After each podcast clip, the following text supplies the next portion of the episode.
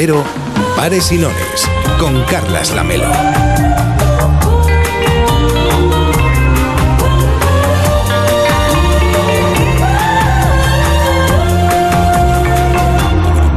¿Qué tal? Muy buenas tardes. Hoy venía caminando por la Rambla y pensaba en el amor. No es que yo sea una persona muy romántica, pero los destellos del sol que se filtraban esta tarde entre las hojas de los plátanos de sombra que trazan el recorrido de este boulevard barcelonés, me quedó bonito, ¿eh? Los, digamos, los árboles que tenemos aquí en las Ramblas, para contarlo que todo el mundo lo entienda. Bueno, pues esa luz que se filtraba por las hojas de los árboles me ha inspirado para pensar en el sentimiento que dicen es el más importante para el ser humano.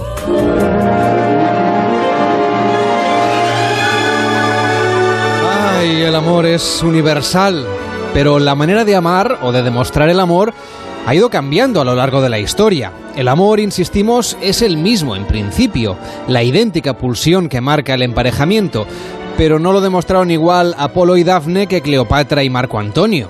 De hecho, el amor a veces deja un legado.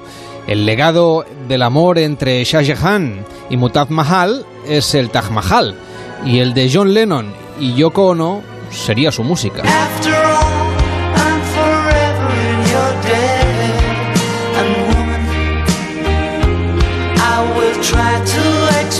Hemos estado buscando en la redacción cuál sería el legado del amor entre Kenny West y Kim Kardashian, pero no hemos sabido encontrarlo todavía. Así que probablemente no siempre haya legado en esto del amor, porque el amor no siempre acaba bien.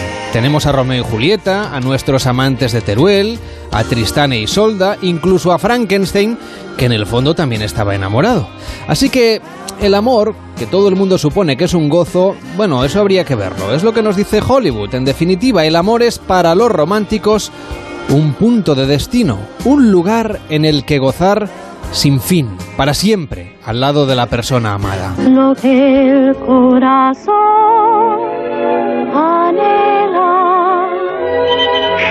Se sueña se suele vivir.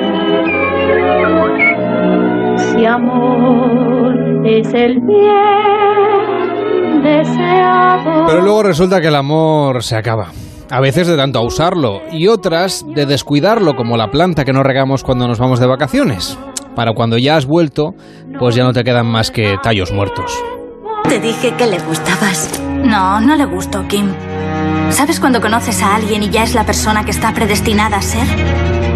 Ese era Adam. No debería darle tanta cosa salir con esos chicos. Nosotros éramos así. Exacto. Está aquí Adam. ¿Por qué tengo la sensación de que estás a punto de poner mi vida patas arriba? No puedes esconderte en la sala de ensayo eternamente. Demasiado tarde. Te he visto. Hoy en Pares y Nones nos preguntamos ¿qué es para vosotros el amor? ¿Y cuál es la clave para potenciarlo? Hablamos del amor en pareja, claro, no del amor entre amigos, del amor propio, ni del amor hacia los padres, hacia los hijos, ni hacia cualquier otra cosa que os guste. Hoy hablamos del amor romántico, cómo conseguirlo, cómo preservarlo, nos hace falta, podemos vivir sin él y si lo dejamos correr lo del amor. 93 343 54 50. 93 343 54 50. Arroba paresinones OC en Twitter, facebook.com barra paresinones y en el correo electrónico paresinones arroba onda cero punto es. Participa en Pares y Nones. 93 343 54 50. 93 343 54 Bye.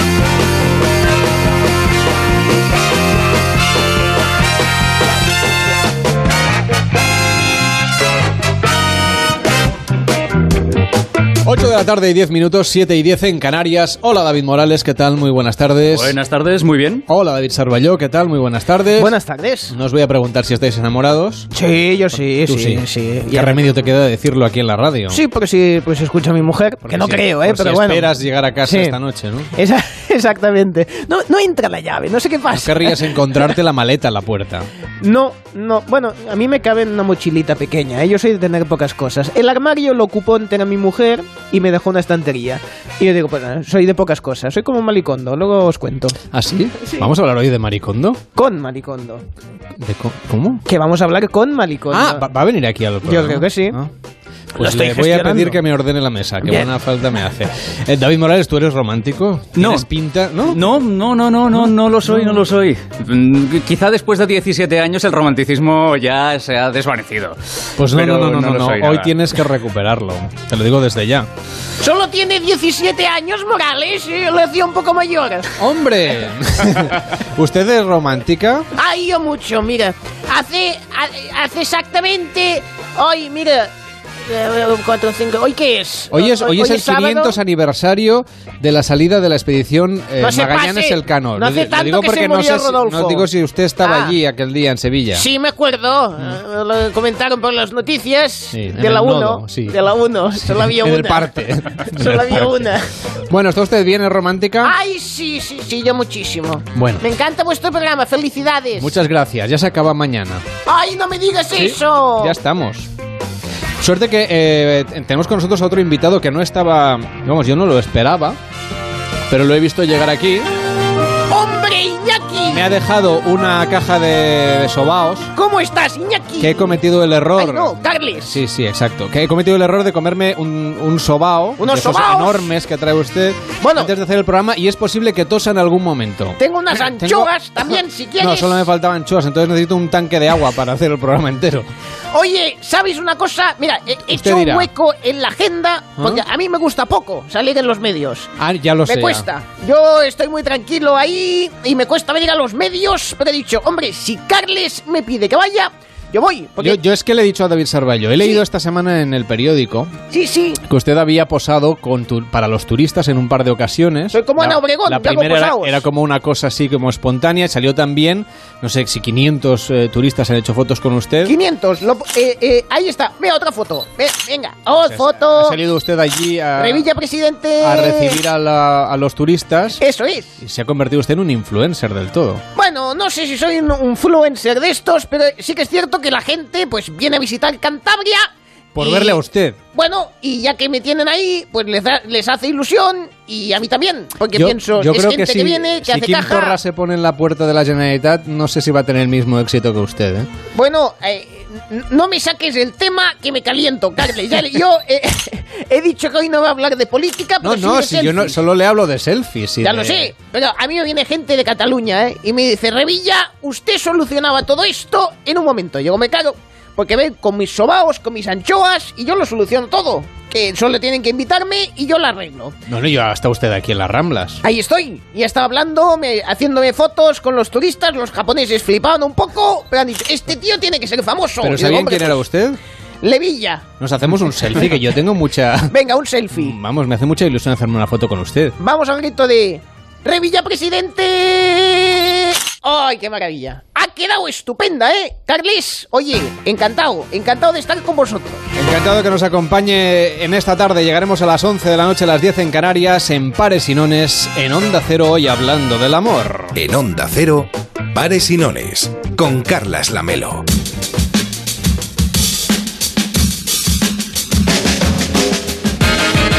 Ay, el amor. Estar hechos el uno para el otro, ser la media naranja y todas esas cosas es lo que mucha gente espera cuando se enamora y decide emprender una relación de pareja.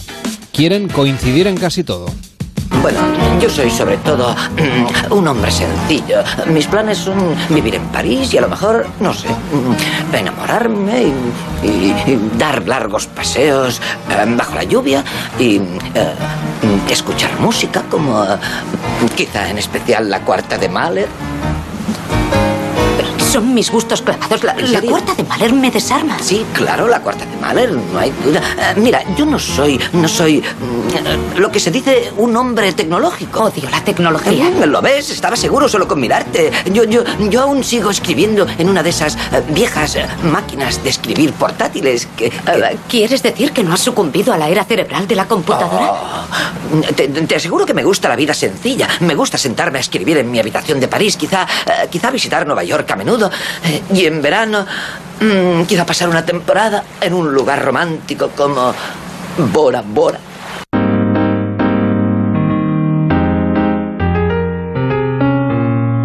Hoy en Pares y Nones nos subimos al barco del amor para debatir sobre este sentimiento que nos vuelve a todos un poco locos. Nuestra primera parada en este crucero romántico va a ser en las Islas Griegas. Allí nos espera Ángel Rielo, autor del pequeño libro del amor.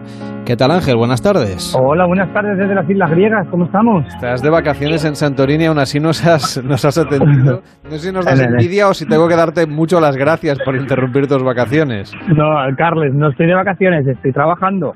Yo trabajo en una compañía de cruceros y, y hago mis espectáculos a bordo, mis conferencias, presento mis libros y entonces aprovecho además para que en los tiempos de receso disfrutar y descubrir nuevos mundos. Y estoy en las Islas Griegas, concretamente en Santorini. Ah, por eso escribiste el libro, el pequeño libro del amor. Yo no sé si las relaciones de amor en un crucero son como las que veíamos en vacaciones en el mar. Oh my God, esa pregunta delante de mi abogado, por favor, para contestarla. Porque el amor en los barcos es muy intenso, sí señor. Hay dos tipos de amor en los barcos. Primero está el amor eh, entre pasajeros, es decir, gente que conoces en un barco, los, el amor que tienen los pasajeros, porque se conocen y saben que es un amor eventual, que va a suceder ahí en esa semana y luego ya no se sabe si se van a volver a ver o no, con lo cual es un amor bonito, es un amor como de vacaciones, pero luego está el amor entre tripulantes, porque no sé si sabéis que los tripulantes y los pasajeros no se pueden relacionar amorosamente, físicamente tampoco, por supuesto. Entonces, claro, eh, los, los tripulantes tienen que establecer sus relaciones de amor con los propios tripulantes. ¿Qué ocurre? Pues que claro, que tú estás en un contrato de seis meses y luego el barco a lo mejor a ti te mandan a cualquier otro lugar del mundo. Con lo cual hay una frase maravillosa que resume el amor en un barco que es hasta que la gangway nos separe. La gangway es la puerta de salida, la, la, puerta donde se sale, ¿no? Entonces se suele decir te amo hasta que la gangway nos separe, es decir, hasta que llegue el momento en que nos tengamos que marchar. ¿Y tenéis tiempo libre para intimar? Claro, muchísimo, por supuesto. Nosotros trabajamos, por ejemplo, en mi, en mi posición, que es la de maestro de ceremonias, eh, yo trabajo básicamente desde las siete y media de la tarde hasta las doce y media de la noche. Ese es el tiempo en el que el teatro está abierto, las actividades están, yo presento cada noche los espectáculos, luego hay un día que hago una, una obra de teatro que se llama Diario de un Amor, donde interpreto a un escritor que escribe un libro de amor. Esto es una curiosidad, una, un paradigma de la vida, una serendipia maravillosa, pero que tiene que ver básicamente con que con que el, destino te va llevando hacia ese lugar. Y luego, eh, otro día hago mi espectáculo de comedia y luego hago mi taller de felicidad, rieloterapia, donde presento el libro, el de felicidad, que fue el anterior, y el del amor. Tiempo hay siempre. Y ganas de vivir siempre. Para definirlo un poco, que es lo que nos proponemos esta tarde aquí en Paresinones, ¿qué sería para ti el amor? Mira, el amor es la energía más bella del universo, es la emoción primigenia, la primera que sentimos, la que nos conecta con todo, es el bálsamo que todo lo cura y es el antídoto contra el miedo. Eh, hablar de amor romántico es solo hablar de una pequeña parte del amor, pero el amor es mucho más que todo eso. De hecho, yo después de escribir el pequeño libro del amor, he descubierto que para poder tener una buena relación de amor romántico, antes tienes que saber muy bien entender y sentir el amor de verdad, el amor en esencia, el amor puro, el amor que nace de ti. Y tienes que tener bien colocado el amor de padres, el amor de amistad y sobre todo el amor hacia ti mismo y a ti misma, el amor propio. Pero no es lo mismo el amor entonces que las relaciones amorosas, para entender. No, no, las relaciones amorosas se basan en un vínculo de amor. Si tú miras en el diccionario, amor es eh, energía o, o, emoción que, nos, que nos, nos une a una persona o cosa, ¿no? Es decir, algo, es una definición un poco extraña la que tiene. Pero en definitiva, las relaciones amorosas son las que tú entablas a través del amor. Pero relaciones amorosas, estamos de relaciones amorosas románticas o relaciones amorosas de amistad o de, o de padres a hijos o de hijos a padres, ¿sabes? Ese tipo de amor. O el amor incluso ido llevado un poco más allá, es el amor por todo lo que hacemos, el amor que tú pones para hacer tu programa, el amor que ha puesto David para conseguir que vengamos los invitados, el amor que mueve el mundo y es el que tiene que mover el mundo más el amor que no la maldad y no la oscuridad, no la ira, no, no, no, la, no, o sea, todo, es un plano más general y más filosófico, pero vamos a aterrizar un poco en las relaciones. Por eso nos acompaña también aquí en el estudio Nuria Jorba. ¿Qué tal, Nuria? ¿Cómo estás? Buenas tardes. Buenas tardes. Que es sexóloga, terapeuta de pareja y directora oh, del, Centro Nuria Jorba en Barcelona, y que una página web además donde hablar de estos temas que es nuriajorba.com. Entonces, Nuria, el amor está muy bien, como nos ha contado Ángel, ¿vale? Desde un punto de vista general, desde un punto de vista que tiene que ver, pues, con, con desde hacer un programa de radio hasta hacerle el amor a tu pareja. Pero las relaciones es otra cosa. El amor es como lo bonito, también es lo ideal, pero donde hay que currar es en la relación del día a día. Claro, yo diferencio amor de enamoramiento, ¿no? Es decir, el enamoramiento es ese primer impacto hormonal de placer, de que todo nos parece maravilloso, de idealización, y luego, como dices, aterrizamos en el día a día y empiezan eh, las dificultades, que, que, los obstáculos, que no significa cosas negativas, sino cosas que tenemos que ir saltando. Eh, ¿Cuáles son las claves principales para elegir bien una pareja o saber que ese amor o ese enamoramiento puede pasar a amor? Primero, la sensación de complicidad. Eh, después todo el tema de que hayan los mismos valores. Eh, por otro lado, es importante eh, que también valoremos si la pareja quiere el mismo proyecto, si vamos a, encaminados hacia el mismo camino. Entonces, aparte de la atracción inicial, tenemos que valorar muchas más cosas. Y después, una vez todos estos ingredientes están en escena, decir, vale, ¿qué dinámicas eh, desarrollamos para que ese amor no vaya decayendo? Porque no sé si la rutina, el día a día, la convivencia es como el mayor enemigo del amor el mayor, me ha gustado enemigo tal cual, lo diría igual. Sí, es el mayor enemigo de todo, porque nos quita el echar de menos, nos apaga los sentimientos, porque eh, vamos a decir que la persona tiene la parte racional y la parte emocional. Entonces, el día a día de pareja es totalmente racional y esa emocionalidad que nos permitía al principio el encontrarte, el verte, el echarte de menos, el descubrir, el, todo esto pasa a segundo plano. Y si no hacemos un esfuerzo, la parte de rutinas y obligaciones y esa parte racional cada vez esconde más esa emocionalidad. Y luego las relaciones supongo que también tienen que ser complementarias entre los miembros de la pareja, estoy pensando, ¿no? Porque si hay una relación asimétrica o tóxica o injusta, eso no puede ir nunca bien. Claro, eh, muchas veces se pregunta el qué es mejor, eh, que tu pareja sea muy diferente a ti o que sea muy parecida, ¿no? Si nos basamos en lo que dice la ley de la atracción, dice que lo más importante es que sea semejante, que se parezca a nosotros porque es una manera de que fluya y de que esa dinámica sirva para que se desarrollen las cosas que cada pareja necesite. Entonces, ¿cuál es para mí tiraría un poco más para abajo, la base principal, el no quedarnos con el primer impacto y hablar mucho, pero no hablar simplemente para compartir, sino hablar para crear pactos, para crear eh, expectativas, qué quiere uno, qué quiere el otro, cómo lo conseguimos y después aplicarlo, que esto es lo más difícil. Haciendo una generalización, y es evidente que es una generalización, pero no sé si eh, ellos esperan algo diferente de ellas, así en términos generales, o hay varios tipos de eh, expectativas o de maneras de vivir el amor, seamos hombres o mujeres? A ver, ¿Cómo, quiere cada uno que le quieran o cómo quiere cada uno querer a los demás o entiende que debe ser la relación de pareja?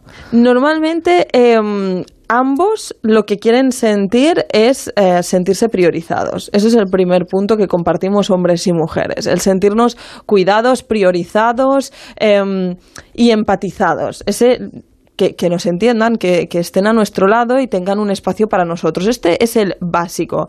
Luego quizá la mujer sí que, que son en términos generales, ¿eh? que después hay siempre excepciones. La mujer sí que quiere más una sensación de seguridad, busca esa sensación de seguridad, de apoyo, de quizá las rutinas más diarias, el desarrollo familiar y el hombre lo que busca es más sensación de frescura, eh, libertad, eh, sensación, libertad también con la pareja, ¿eh? no significa libertad sexual ni mucho menos, ni de otros tipos, pero tener como más fluidez, como más vamos a pasarlo bien, vamos a distraernos, vamos a relajarnos. Más lúdico. Exacto, más ocio. En principio, repito que esto hay muchas mujeres que estarán escuchando y dirán, ay, pero es que yo también quiero ese. Todos lo queremos todo, pero lo que primero priorizamos encima de la mesa se dice que es esto. En este caso nos acompaña también Nuria Varela. ¿Qué tal? Muy buenas tardes. Hola, buenas tardes. Autora, entre otros libros, de, de, un, de, un, libro que se llama Cansadas y que habla justamente de la sensación que tienen muchas mujeres de, de verse un poco eh, sobresaturadas por, por el día a día, por las exigencias muchas veces autoimpuestas o puestas encima de la mesa por la publicidad, por las redes sociales, por esa necesidad de, de ser lo que se ha venido a llamar muchas veces la superwoman. Y, y tú, Nuria, lo que consideras es que eso también tiene algo de vinculación con las expectativas en las relaciones de pareja y también esa simetría de la que hablábamos hace un minuto. Sí, yo hablo un poquito de, cómo el amor romántico se ha hecho normativo ¿no? en, en nuestras sociedades y hablamos, bueno, el amor, como hemos visto, es una palabra que ya no sabemos qué quiere decir, ¿no? Tiene tantos significados, pero que al final parece que es algo que surge, ¿no? Es algo que irracional, es algo que, que bueno, pues que, que aparece, ¿no? Cuando tú quieres y cuando no quieres. Y sin embargo, bueno, pues las emociones están mediadas culturalmente y están predeterminadas por los mitos, por los estereotipos, por todo eso, ¿no? Y eso significa que efectivamente lo vivamos eh, de una manera muy normativa y muy poco reflexiva. Eh, como, como estabais diciendo ahora, pues se generan eh, relaciones porque de una manera muy normalizadas sin, sin profundizar mucho en ellas. Y desde luego el amor es normativo en nuestra sociedad hoy en día, parece mentira, pero sigue habiendo estereotipos del 19 y del siglo XX, ¿no? Eh, pesando en nuestras relaciones y tiene mandatos de género bien diferenciados, claro, para hombres y para mujeres. Cuando te refieres a normativo, ¿podríamos profundizar un poco más para explicárselo mejor a los oyentes? Sí, me refiero a que seguimos educando a nuestros niños y a nuestras niñas en relatos que nos hablan de, de, mitos y estereotipos muy normalizados, ¿no? Las princesas siguen en los relatos esas relaciones desiguales donde, mm, eh, como, como también señalaba Nuria ahora, ellos siguen siendo libres y para ellas, sin embargo, las relaciones eh, siguen todavía llevando de alguna manera lo doméstico, ¿no? El cuidado con ellas y es un mandato todavía muy potente, lo vemos en las relaciones de pareja de gente muy joven, ¿no? Y cómo eso hace que la relación sea desigual desde el origen hasta el final, ¿no? Eh, a eso me refiero, a que está muy normalizado eh, un tipo de relación eh, muy desigual y muy mediada eh, muy mediatizada por esos relatos en, torno al amor romántico y sus mitos. Y en el cine, ¿no? También lo vemos en las series de televisión. No se trata solamente de, de la educación o del relato infantil. Sí, sí, son los cuentos, son las series, son las pelis, es la música, ¿no? La, tal. Pero sobre todo, eh, lo que es sorprendente en los últimos años es cómo se ha hecho muy potente en todos los relatos dirigidos a, a preadolescentes, adolescentes y gente joven, ¿no? A esas edades. Es, una cosa muy, muy sorprendente cómo, cómo están incidiendo mucho en, en, esas, en esas edades precisamente. ¿Detectas tú, Nuria, por ejemplo, en tu consulta eh, esta, esta revitalización de, de este tipo de, de relaciones a través de la influencia de la literatura, del cine, Todavía nos fijamos mucho en, en, Hollywood, en esas relaciones casi como de serendipia, de destino, de la, de, del estoy hecho para ti o estás hecha para mí, que, que, que, lleva también, digamos, a una cierta, no sé, visión como de posesión. Sí, cada vez, y, y creo que está creciendo. Es decir, creo que cada vez estamos yendo más a la sociedad de eh, vive el momento, disfruta, ¿no? Y eso en las relaciones de pareja se refleja, como, como decía también Nuria, en el amor romántico. Es decir, en vez de ir evolucionando hacia un amor maduro, que es más consensuado, que es más reflexivo, que es más qué necesitas tú, qué necesito yo, a ver si nos ponemos de acuerdo, todo se basa en las emociones. Por eso también hay cada vez más rupturas de pareja, porque todo tiene que ver en tengo que sentirte, tengo que querer en cada instante, tengo que estar enamoradísimo y enamoradísima de ti y lo tengo que vivir al máximo. La mínima que esto puede desaparecer, en vez de decir, bueno, es que no lo estamos trabajando, es, es que ya no vale la pena, es que ya no estamos hechos el uno para el otro. Y esto llevado al extremo es posesión, es decir, porque si tanto siento por ti y eres mi media naranja y eres el amor de mi vida, eres mío, ¿no? Y además, toda la música que estamos escuchando y todo el tema pornográfico que sale también encima de la mesa, eh, los roles, aún tristemente, con todo lo que deberíamos haber aprendido ya, se están definiendo más extremos, en el que el hombre tiene esa posesión, ese control, mujer más objeto, eh, y en, bueno, dificulta que podamos encontrar esa igualdad y esa comunicación y esa, ese equipo como pareja. Y nos vemos también como objeto eh, muchas veces por las redes sociales, ¿no? Porque resulta que cada vez hay más influencers hombres y también, o sea, mujeres y también hombres sí, sí, sí. que se bueno, se convierten en objetos en sí mismo, ¿no? Con lucimiento de musculatura, de curvas o de escotes en función de cada cual. Exacto. Entonces, si cada vez todo lo estamos reduciendo más a la parte visual y emocional, es decir, primero la visual de ese objeto y después que la emoción que me tiene que provocar tiene que ser un torrente constante, eh, la construcción de una relación de pareja va a ser muy difícil y ya equilibrada casi inviable. Estamos hablando también con Nuria Varela, cómo, Nuria, re- recalibramos un poco estas relaciones, sobre qué deberíamos incidir, crees tú? Hombre, yo creo que se echa mucho de menos y, y por eso lo percibimos eh, como vamos empeorando o cómo está dando tan duro entre la gente más joven, entre las, las primeras relaciones, eh, la, parte más em, crítica, podríamos decir, de todo lo que hemos dicho, es cómo está aumentando la violencia entre las relaciones más jóvenes, ¿no? Entre, pero incluso entre gente eh, de 14, de 15 años, de, de sus primeros noviazgos, ¿no? Eh, además de todo lo dicho, ten en cuenta que, que las que, que la edad de las primeras relaciones sexuales ha bajado muchísimo. Ahora mismo la media, eh, los indicadores nos dicen que está en 13 años. Es una edad con muy poca madurez o casi sin madurez para tener eh, relaciones sexuales y relaciones afectivas eh, de, de pareja, ¿no? Entonces, bueno, estamos en la tormenta perfecta y te respondo, ¿qué es lo que nos falta? Yo creo que lo que echamos muchísimo de menos es la ausencia de una educación afectivo-sexual. No la tenemos eh, los niños y las niñas que tengan la suerte que en su casa, eh, en su familia, eh, se la ofrecen, pues estupendo, pero quienes no tengan la suerte, no hay ningún otro sitio. El aula está ajena a, a esta formación, a esta educación, a esta reflexión eh, afectivo-sexual y es tan ajeno cualquier otro eh, lugar de socialización para los críos y las crías. ¿Y qué mensajes deberíamos eh, transmitir o incidir para estimular esos espacios de diálogo al entorno de las relaciones con los adolescentes? Por ejemplo, seguro que hay mucha gente que nos escucha que tiene hijos adolescentes o que tiene nietos adolescentes y piensa, bueno, ¿cómo abro yo esa ventana? Y profesores, por supuesto, que también lo puedan introducir en el aula. Bueno, yo creo que hay que trabajar por lo menos, bueno, serían muchos, ¿no? Pero por lo menos dos ámbitos eh, con, con mucha insistencia. Uno es el ámbito del respeto, ¿eh? el, para, para acabar con esa desigualdad de la que hablaba también Nuria, tenemos que incidir en que las relaciones, eh, más allá de un sentimiento, de una pasión o de lo que quiera que, que sea, ¿eh? Tiene que haber libertad, respeto, generosidad. Tenemos que profundizar en qué significa esa palabra amor que tan devaluada y tan manoseada se nos ha quedado, ¿no?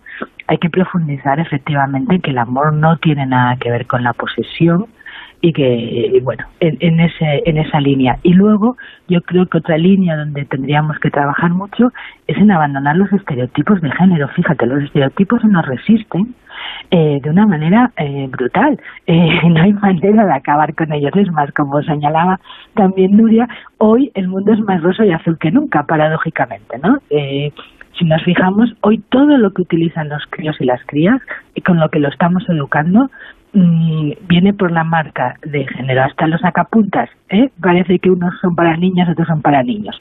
Todo, todo viene eh, marcado. Entonces, hay que romper esos estereotipos, hay que acabar eh, eh, con, fíjate, eh, todos los relatos siguen incidiendo. Te, te voy a poner un ejemplo eh, alejado de, de, ese mundo juvenil infantil. En la prensa continuamente, cuando tú eh, ves una mujer destacada, hasta en la prensa deportiva te sigue hablando de la reina de la reina de, de la cancha, la reina de, de yo qué sé, de la piscina, ¿no? O sea, continuamente todo lo que nos rodea sigue incidiendo en estereotipos de generación en manera de avanzar. Si las mujeres siguen siendo princesas o reinas y los hombres siguen siendo guerreros, eh, no hay manera, ¿no? Hay que alejar a, a las nuevas generaciones esos estereotipos y por otro lado trabajar mucho el respeto porque claro, como señalaba también Nuria, lo que están viendo es mucha pornografía en las redes sociales, que es todo lo contrario al respeto, ¿no? Son relaciones violentas y denigrantes. Esa pornografía luego cuando entra en la relación de pareja, cuando llevamos tiempo, cuando es muchas veces la base de la de la formación o de la educación sexual de muchas generaciones, eso luego cómo se transmite en los problemas que llevan a una pareja, por ejemplo, a ir a, terapia? Bueno, aquí, claro, hay muchos. Eh, el primero es que ya no saben diferenciar que es una relación sexual eh, positiva, vamos a llamarla, y equilibrada y, con todos los componentes que tiene que tener una relación sexual. Ya no, es que no saben introducir ya ni la parte emocional, ni las caricias, ni las miradas, ni lo que es la seducción. Es que no tienen ni idea de todos esos conceptos y hasta a veces se llegan a cuestionar su físico. Es decir, un físico normativo, vamos a llamarlo, pero como no es el que aparece en la pornografía, es tengo un problema físico. O sea, nos han llegado casos de estos, ¿no? Entonces, ¿qué a provocar? Sobre todo la falta de empatía. O sea, lo que más veo es que en la pareja carece de empatía. Es, ostras, eh, si yo quiero sexo esta noche, lo quiero y punto. Sea, esto nos lo, lo estamos encontrando. Entonces, no hay ese, oye, es que me dice que no. Bueno, podemos entender el que no. Podemos ver cómo generar deseo a nuestra pareja. Podemos ver cómo crear ese clima. Podemos también abrir las miras de diferentes tipos de relaciones sexuales que no tienen que empezar y acabar de la misma manera. Entonces, todos estos conceptos no los tienen. ¿Qué pasa? Que esa carencia de empatía empieza a generar dificultades sexuales y entonces discusiones, distanciamiento de pareja y muchas complicaciones. Bueno, pues vamos a dar un poquito alguna pincelada, cómo estimular esa parte un poco más erótica y menos pornográfica de la relación de pareja, para entendernos, cómo generar esa, esa pasión. Claro, todo tiene que empezar, o sea, dijéramos que es lo que se llama el confort. Antes de entrar en la seducción tiene que haber inicialmente una atracción, eso tiene que existir, nos tiene que gustar nuestra pareja. Eh, una vez hay esa atracción tenemos que conseguir el confort. ¿Qué significa? Significa conversación, comunicación, conexión, intimidad compone esas tres cosas. Entonces tenemos que tener un espacio donde hablar, un espacio donde hasta hablar de- del día, hablar cómo nos sentimos, empezar a generar emocionalidad, eso es básico. Una vez hemos conseguido esa conversación, entra toda esa conexión que puede empezar a ser caricias, a sentir que ya estamos en, en la misma onda, dijéramos, ¿no? Que estamos en el mismo eh, barco. Y después eh, lo que vamos a intentar es pasar a la intimidad. La intimidad es toda ese contacto corporal que no tiene por qué eh, conllevar una relación sexual. Y normalmente si hacemos esto nos aseguraríamos más la relación sexual que no yendo directo.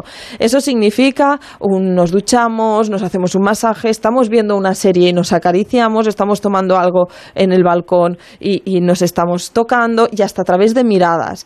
¿Qué es lo que pasa? Que la gente ahora que debe escuchar debe decir, sí, claro, pero si hay niños en casa, ¿cómo hago todo esto? No tienen que ser tres horas. O sea, cuando a veces cuento esto, la gente se imagina que son tres, cinco horas toda una noche, ¿no? Y que también tiene que haber spa, hotel y todo detrás, y flores, ¿no? No tiene por qué haber todo esto. Pueden ser 10 minutos un día, puede ser 15 minutos de ducharnos juntos, puede ser otro día simplemente, oye, ¿cómo estás? Voy a escucharte 10 minutos a saber cómo estás. Y eso genera complicidad.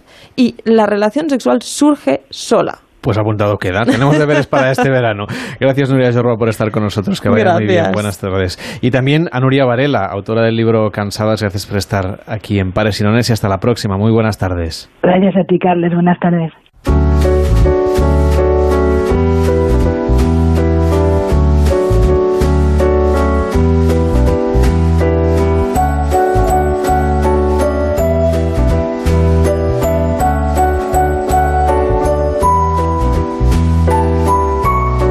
Hablando del amor en Pares y Nones y recordad que podéis participar también en nuestro concurso de las comunidades autónomas. Podéis votar por la vuestra y aquí jugaremos a pares o nones, el concurso de pares y nones. Tiraremos el dado, si habéis acertado pares o nones, pues 10 puntos para vuestra comunidad autónoma. Que no lo habéis acertado, 5 solo por el hecho de haber llamado. Ya podéis ir pidiendo vez, como si esto fuera el mercado, en el 93 343 54 50. 93 343 54 50. Mañana, la gran final del concurso de las comunidades autónomas. Decíamos, nos estamos preguntando qué es el amor, qué es el amor romántico o cómo debería ser, cómo debería ser la relación entre los miembros de una pareja, entre un hombre y una mujer, entre dos mujeres, entre dos hombres. Y aquí, en esta parte vinculada a las desigualdades, a las relaciones asimétricas, vamos a contar con Coral Herrera. ¿Qué tal, Coral? ¿Cómo estás? Muy buenas tardes. Hola, buenas tardes, muy bien. Te llamamos a Costa Rica, donde resides, y acabas de escribir hace un tiempo eh, el libro Hombres que ya no hacen sufrir. ¿Quiere decir que la masculinidad ha cambiado en las relaciones de pareja? No, no, quiere decir que tiene que cambiar. Todavía queda camino Quiere por decir- recorrer entonces. Claro, les queda mucho, sí, a los hombres. La verdad es que nosotras ya llevamos un tiempo, ¿no? Trabajándonos los patriarcados que nos habitan y mm, somos una minoría las mujeres que, que estamos en ello, pero los hombres son todavía una minoría más, más pequeñita. Creo que son muy pocos los valientes que están, bueno, intentando cambiar, cambiarse, trabajarse por dentro, trabajarlo individual y colectivamente, pero ahí vamos, yo soy optimista. Dentro de estas relaciones de pareja, ¿cómo debería el hombre trabajarse a sí mismo, como decías, para conseguir una relación más equilibrada? Más justa. Pues no sé, cada cual, sí, cada cual tiene que buscar su, su manera de trabajárselo y, y las herramientas que necesita para intentar sufrir menos y disfrutar más del amor. Esa es un poco la, bueno, todo el tema de mi trabajo, ¿no? Y de mis libros y mi blog. La, la idea de que hay otras formas posibles de quererse, de amarse, de relacionarse y estoy convencida de que podríamos eh, eliminar toda la explotación y, y todas las relaciones de abuso ¿no? que establecemos entre hombres y mujeres eh, pues para querernos mejor, para querernos bien, para disfrutar de, del amor, porque es que en realidad sufrimos mucho, ¿no? Y, y bueno, yo creo que el objetivo común de hombres y mujeres tendría que ser liberar al amor del machismo y del patriarcado. Y Coral, ¿cómo es esa otra manera de, de relacionarse que tú describes?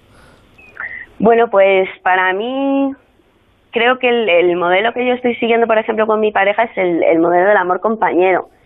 Es eh, estar con una persona trabajando en equipo codo a codo, sentirte libre con ella, saber que puedes eh, romper el vínculo, ¿no? En cualquier momento que, bueno, como, como comentaban antes las compañeras, es un tema de pactos, ¿no? De ir negociando, de ir hablando, de ir comunicando y las relaciones largas, sobre todo, hay que nutrirlas mucho, hay que cuidarlas mucho. Yo creo que la clave está precisamente en los cuidados. Si enfocamos el tema del amor como un tema de cuidados, vemos que el amor no solo se reduce a la pareja y que estamos en realidad rodeados de y rodeadas de muchísimo amor, de mucha gente que nos quiere, que nos cuida, que nos apoya y realmente si podemos estar ahora mismo sobreviviendo al capitalismo y al patriarcado es por la, la solidaridad que tenemos con la gente que nos quiere, ¿no? Porque, bueno, pues ahora mismo está la gente con mucha soledad, con mucha necesidad y creo que el amor es, bueno, tiene un potencial revolucionario enorme, el amor y los cuidados.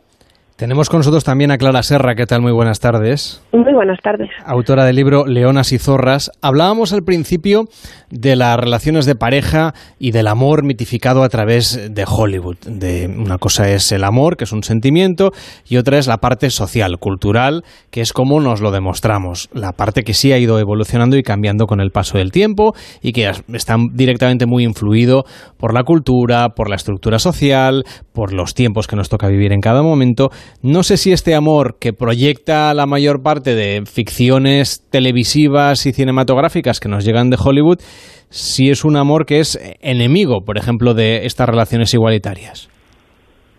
Bueno, yo creo que lo ha sido durante mucho tiempo, ¿no? Y que las mujeres, pues, eh, hemos crecido en una sociedad que nos, de alguna manera, nos ha contado que nosotras tenemos que ser la parte como abnegada de una pareja, ¿no? Y en ese sentido, yo creo que es fundamental que cuando se habla de amor se hable de dos individuos autónomos, libres y autosuficientes, ¿no? Porque cuando se dice eso de la de la media naranja, en realidad, quienes han sido medias o quienes no han sido seres completos o, ¿no? o suficientemente libres y, y, autónomos han sido fundamentalmente a las mujeres, que se les ha contado que si no son madres pues no se realizan plenamente o que si no aman o que si no son parejas no son no están de alguna manera como realizadas en la vida, ¿no? Entonces, creo que el problema de la media naranja fundamentalmente afecta a las mujeres. Lo primero es que hablemos de dos personas autónomas y, y que eso sea una condición para, para ambas partes. Por otro lado también diría que creo que, que bueno, que, que los mandatos para las mujeres del papel que tienen que cumplir y el rol que nos toca han sido muy castrantes, pero también para los hombres, ¿no? También hay mandatos de la masculinidad, también hay un rol muy férreo al que se tienen que atender los hombres y creo que en este sentido el feminismo también debe interpelar a los hombres o que también hay un trabajo que los hombres tienen que hacer y que yo estoy de acuerdo con, con Coral en que todavía son muy pocos, pero que hay una revolución que ellos también tienen que hacer porque tienen también mucho que ganar, ¿no? Y también hay, es una fuente de infelicidad para muchos hombres tener que cumplir con el papel que eh, se les ha asignado y tienen que, que romper con ello porque su felicidad y no solo la nuestra, también la suya está en juego, creo. Es decir, que, que ellos también se pueden sentir frustrados por toda esta cuestión social que envuelve el enamoramiento y las relaciones.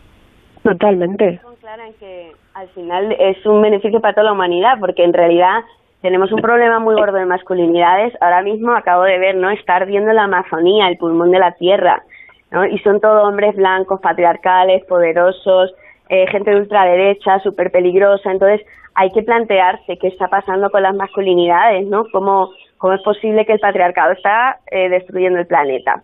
Y, y por eso es un tema político, ¿no? Todo lo romántico eh, es un tema político porque no es un problema personal de uno mismo o de una misma, sino que es un problema colectivo y tenemos que ponerle mucha atención a eso, a cómo nos estamos organizando política, económica y socialmente y también cómo nos estamos queriendo, cómo nos estamos tratando y cómo estamos tratando el planeta, los animales, la naturaleza.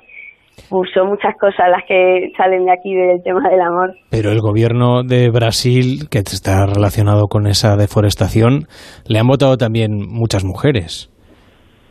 No, acabo de entender la analogía, me ha sorprendido, por eso te lo, te lo traslado. Bueno, porque, a ver, el patriarcado no es un solo un problema que afecta a los hombres, las mujeres también somos patriarcales. Y a mí desde pequeñita me enseñaron a ser una mujer patriarcal y llevo muchos años trabajándome muchas cosas que me inocularon en vena a través de los cuentos de princesas, ¿no? No solo te cuentan una historia de amor, también, pues como han comentado antes las compañeras, te transmiten una serie de mitos y de estereotipos y yo, por ejemplo, soy una mujer muy romántica, ¿no? Y entonces me tengo que ir trabajando el romanticismo y me tengo que ir trabajando muchas cosas que, bueno, que incluso hoy en día, ¿no? Eh, en el día a día, en la cotidianidad, me tengo que ir reconstruyendo un poco y analizándome con, bueno, con mucha autocrítica amorosa. Yo creo que ese es el, el, el mejor método, ¿no? El ir viéndote tus patriarcados y trabajándotelos. Entonces, por eso las mujeres también somos patriarcales y también votamos a la ultraderecha, ¿no? Porque eh, el patriarcado es como una estructura y estamos todos en ella y todas en ella.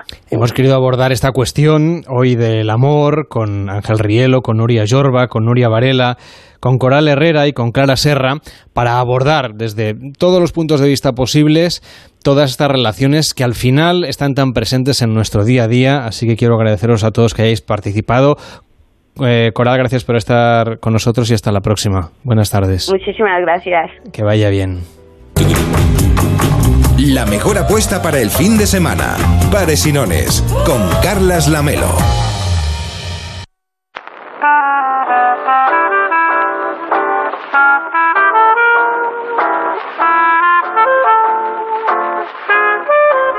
En la radionovela de Pares y Nones nos replanteamos este verano las películas clásicas para darles una versión, un nuevo aire con Thais Buffon. ¿Qué tal, Thais? ¿Cómo estás? Buenas noches. Muy bien, ¿y tú? Porque hemos visto que hay que actualizarlas, hay que ponerlas sí. en el lenguaje actual, de miembros y miembras, de género neutro, todos eco-friendly, todos veganos, a ser posible, no sé, que no sean, no tengan nada que ver con el patriarcado. ¿Qué más cosas? Eh, evidentemente que no estén los personajes ni muy fornidos, ni muy guapos, ni muy delgados, ni tampoco obesos, porque querría decir que comen comida basura, mm, sí. entre negros, blancos, asiáticos, no sé qué va a quedar. interraciales, no sé qué va a quedar. un poco como avatares, ¿no? En definitiva. Pues sí, al final acabaremos eh, siendo todos, no sé, blanco y negro no, porque negro no, no sé. Bueno, Disney es quien, haga, quien patrocina esta sección durante todo este verano, sí. y si la semana pasada intentábamos rehacer una producción muy clásica como era Blancanieves este año. Otra cosa que, bueno, no es originalmente de Disney, pero como lo van comprando todo, cualquier día nos compran a nosotros, pues vamos a rehacer, yo no sé, que me perdonen los fans de la Guerra de las Galaxias, pero nos vamos a atrever a viajar en el tiempo como si en los estudios de Disney eh, estuviera intentando rehacer una versión de la Guerra de las Galaxias un poquito más actualizada, más políticamente correcta. Sí, o hacer un refrito de todas las películas, que son muchas, y que hay algunas que no es que sobren, pero algún trozo sí. Que, bueno, que me perdone David, ¿eh? No, no, sí, sí. No. Perdona, ¿eh, David? Pero es que hay David algún es muy fan de la Guerra de las Galaxias. Uf, muy fan. fan. De hecho, ahora llevo una camiseta sí, sí, sí. Eh, que pone Star, Wars. Pues ha y... venido perfecto para interpretar los papeles Sí. de la radionovela de Pares y Nones en la que viajamos a los estudios de Hollywood para rehacer las películas. This leader is provided to permit the projectionist to complete adjustment of focus and sound level before the film begins. Vale, os he convocado a esta reunión para deciros que acaban de encargarnos un proyecto titánico. El más importante que hayamos hecho nunca. Pero, pero si aún no hemos escrito ni una página del remake de Blancanieves. Pues mm, tendremos que apartarlo de momento, porque este nuevo proyecto es prioritario. Prioritario este proyecto, ser. Oídos vuestros aguzar debéis. ¿Qué le pasa en la boca? ¿Está intentando imitar a Yoda? ¿Por algún motivo en especial? Sí. Ah, no. No, no, no, no, Sí, no, no, sí, sí, no, sí, no, sí, no, sí. no, no, ni de coña paso. No pienso hacer un remake de Star Wars. No es un simple remake, es un refrito. Es una película que fusionará las otras, sin las partes más aburridas, sin tanta paja. Pero sin Star Wars no había escenas de sexo. Muy gracioso. Mujer, que me lo ha puesto en bandeja. Ya vale. Empecemos a estrujar nuestros cerebros porque si no sacamos un borrador de esta reunión, lo que nos van a estrujar serán nuestros pescuezos. Madre mía, es como si me amenazara el diccionario de la RAE. ¿Cómo dices? Eh, que tengo algunas ideas. Feminismo espacial, igualdad intergaláctica, naves eco-friendly. Muy gracioso. Mira, por hablar, apunta. la princesa Leia no es de la realeza. De hecho, no hay reyes ni nobles en la galaxia. Así que Lord Vader no será Lord, sino Vader a secas. Vader a secas. Qué nombre más raro. Vale, vale, vale, sigo yo. En, en Yoda, a quien tanto admiro, pues cambiaré de color para que no lo vean como un viejo verde. ¿eh? Y que conste que esto me costará muchísimo de aceptar, pero... Pues ya puestos que los Jedi no vistan como frailes franciscanos, porque esto discrimina a las otras órdenes e incluso a las otras religiones. Vale, y que a Leia no tenga que salvarla a nadie y que ella va a dejar no la obligue a ponerse ese bikini minúsculo. Sí, claro, y de paso que el tal Java ese no esté obeso, porque esto incita a comer comida basura, ¿no? Pues mira, ahora que lo dices. ¿Y, y a quién cogerán para interpretar al Java? ¿A The Rock? Y si empezamos por el título, ¿qué os parece? El título, vamos. Eso lo tengo claro. Star Wars Reloaded. Qué manía con el titulito en inglés. Pero a ver, Ay, ay, claro. ay, no, eh, Ay, otro proyecto en el que no pasamos ni del título. En Onda Cero, Pares y Nones, con Carlas Lamelo.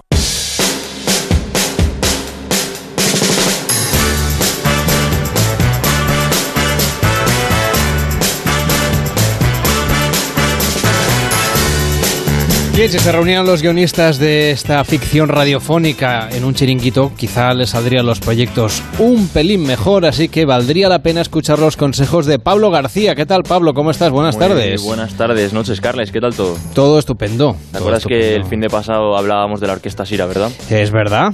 Bueno, Es pues si, si bien decíamos que las orquestas son algo que no puede faltar durante esta época del año, ¿qué sería de los veranos sin chiringuitos? ¿Tú, tú eres muy de chiringuitos, Carlos? Hombre, sí, la verdad es que me encantan los chiringuitos. Lástima que puedo ir poco, porque los veranos ya desde hace un- unos años me los paso aquí en la radio. Pero oye, que también tiene algo de. iba a decir de chiringuito, se puede malinterpretar, ¿eh? Pero bueno, en, que- en el buen sentido de la palabra. Sí, sí, hoy, hoy ya te digo, nos vamos a desplazar hasta la provincia de Málaga, donde hemos conseguido hablar con Susana Aragón, que es edil del Ayuntamiento de Estepona, encargada de la delegación de playas. Y nos hemos venido hasta aquí para entender más de cerca una iniciativa que ha lanzado el Ayuntamiento de Estepona, que se llama Las Orillas sin Colillas, algo así muy, muy pegadizo, que no es algo nuevo en España, pero sí al menos en la provincia andaluza. Y para entender cómo se ha movido esta campaña, pues escuchemos qué nos dice Susana.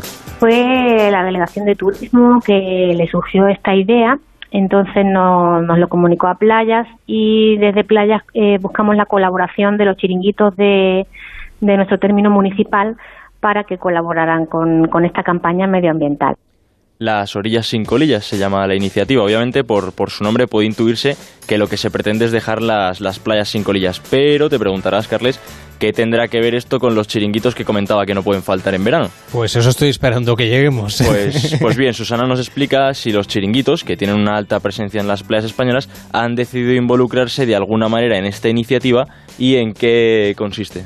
Eh, los chiringuitos desde primera hora estuvieron todos de acuerdo en participar en esta campaña medioambiental y desde finales de julio hasta el 15 de agosto vamos a tener eh, pues que una persona recoge un vasito de colillas, se acerca al chiringuito colaborador con esta campaña y se lo cambia por un refresco, un agua o cerveza. Pues También ha caído la iniciativa, Carles, de Orillas sin colillas en Estepona, que el ayuntamiento, dando un pasito más allá, se ha animado a lanzar un proyecto de playas sin humos que Susana nos, nos comenta. Pues eh, dentro de lo que es la, nuestra playa urbana, hemos acotado una zona de unos mil metros cuadrados. Es una zona donde hay un parque acuático, una pista de volei y playa, y entonces eh, le hemos puesto una señalización de playa sin humo para que todas las personas que están dentro de ese trozo de playa no fumen. Claro, sobre el papel, pues todo esto es muy bonito, ¿no?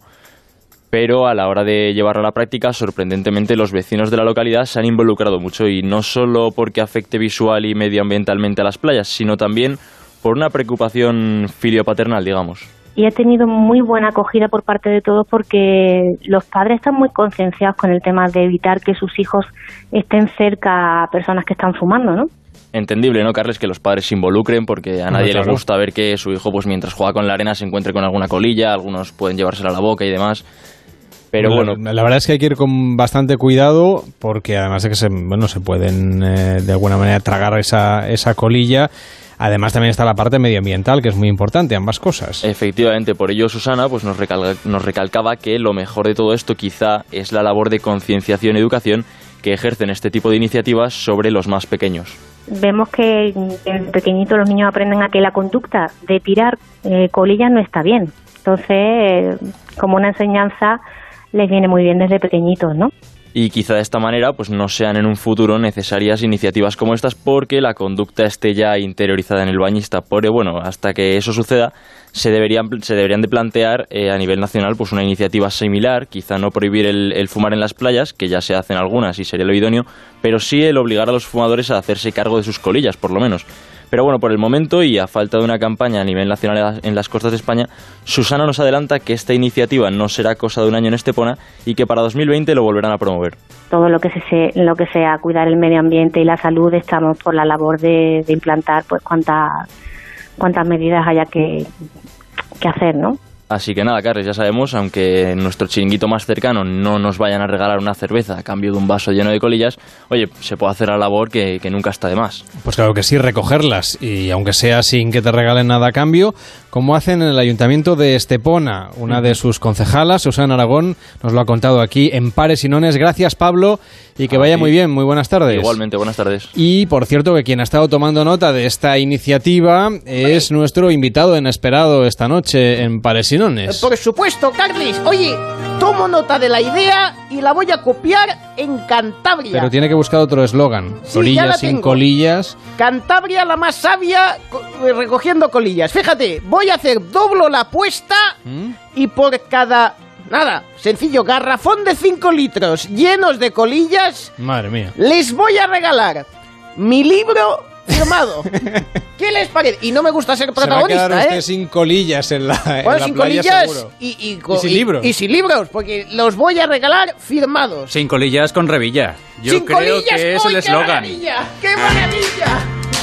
¿Se van a hacer muchas fotos los turistas con usted? Hombre, por supuesto, les regalo, doblo la apuesta y también una fotografía. Mi libro firmado y una fotografía. Solo tienen que recoger cinco, o sea, una, un, el, equivalente, digamos, a un garrafón de 5 litros, de colillas. Que deben ser unas 10.472, tampoco es tanto. Nah, ¿verdad? Pues una mañana en la playa la recoge rápido. Ahí está, un día malo lo pillas. Bueno, ¿y dónde tenemos que mandarlas?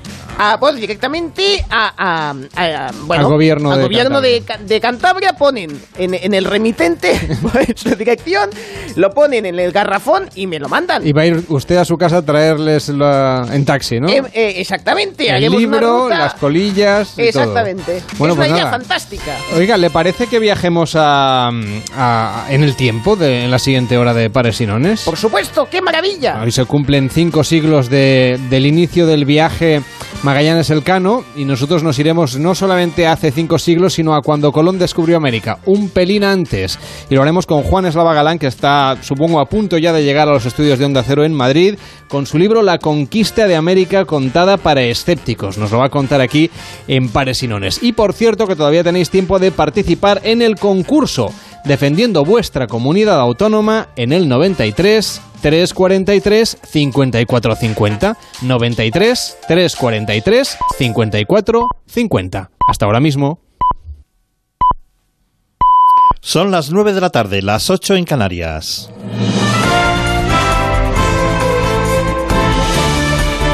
Noticias en Onda Cero.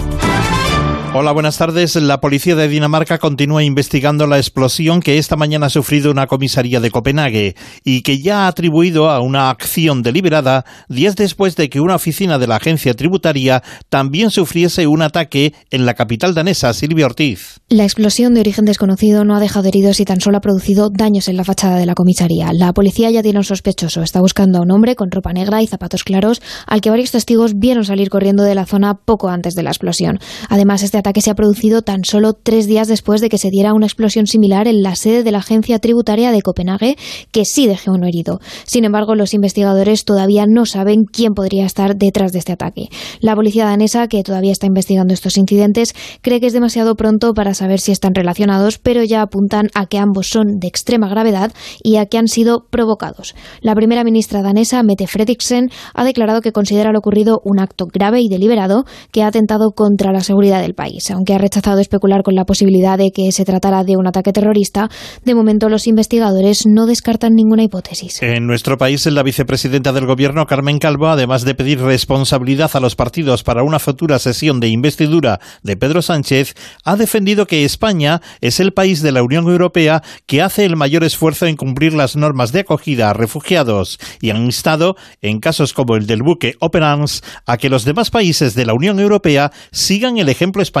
Pablo Villanueva. La vicepresidenta del Gobierno en funciones, Carmen Calvo, ha presidido este sábado los actos con motivo del quinto centenario de la expedición que consiguió dar la primera vuelta al mundo. Calvo ha hecho un llamamiento a la madurez política para hacer presidente a Pedro Sánchez y respecto al Open Arms, Calvo ha dicho que España hace un trabajo ingente en el Mediterráneo. Eh, nosotros somos el país que hace en este momento en Europa el mayor esfuerzo en cumplir las normas, en asegurar la frontera y en rescates humanitarios. Pues esta es la responsabilidad que nosotros le exigimos a todos los demás.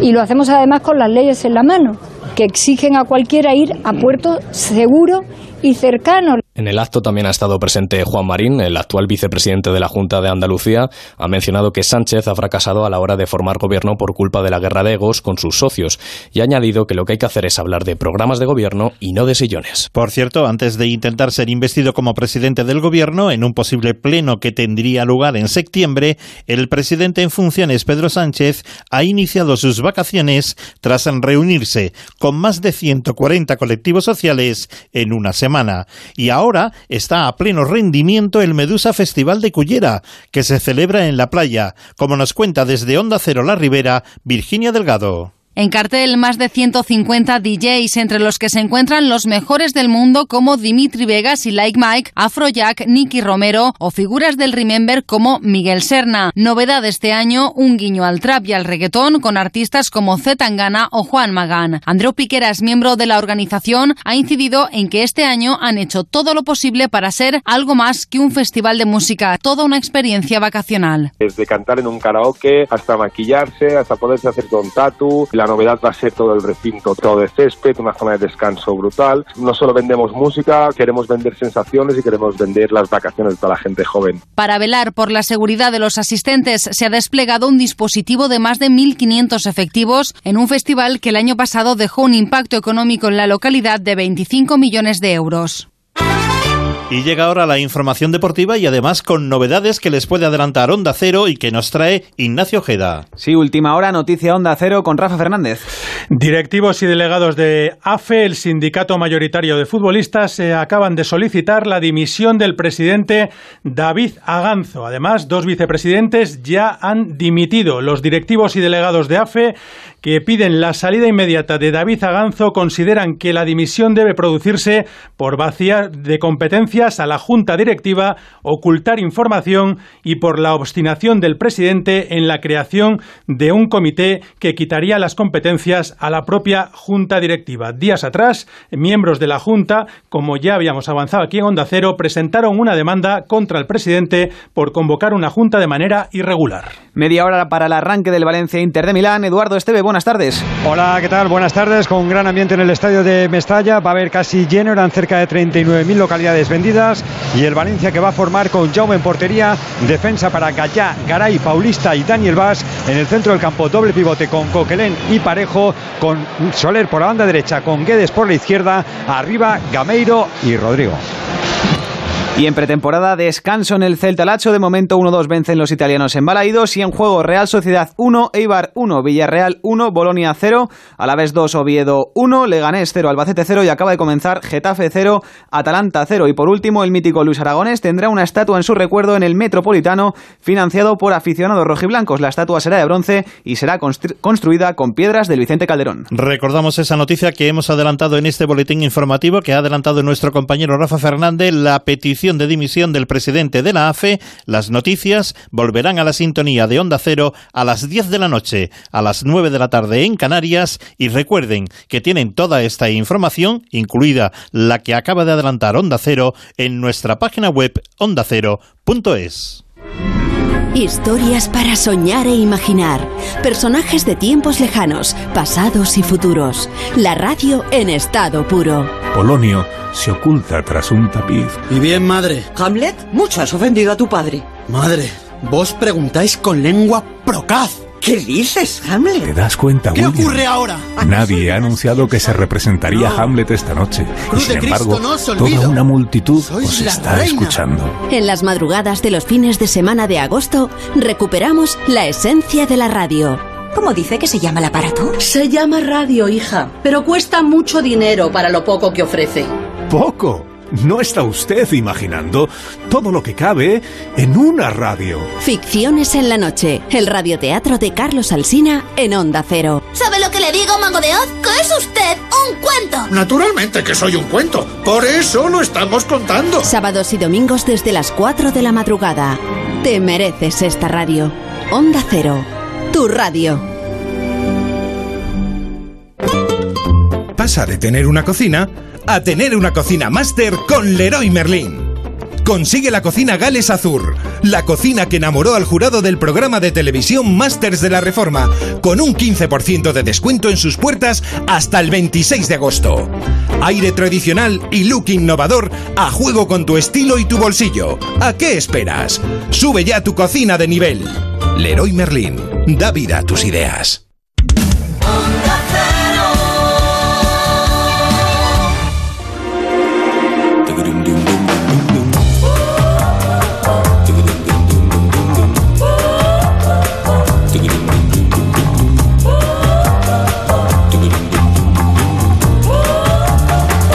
Onda Cero, Pares y Nones, con Carlas Lamelo.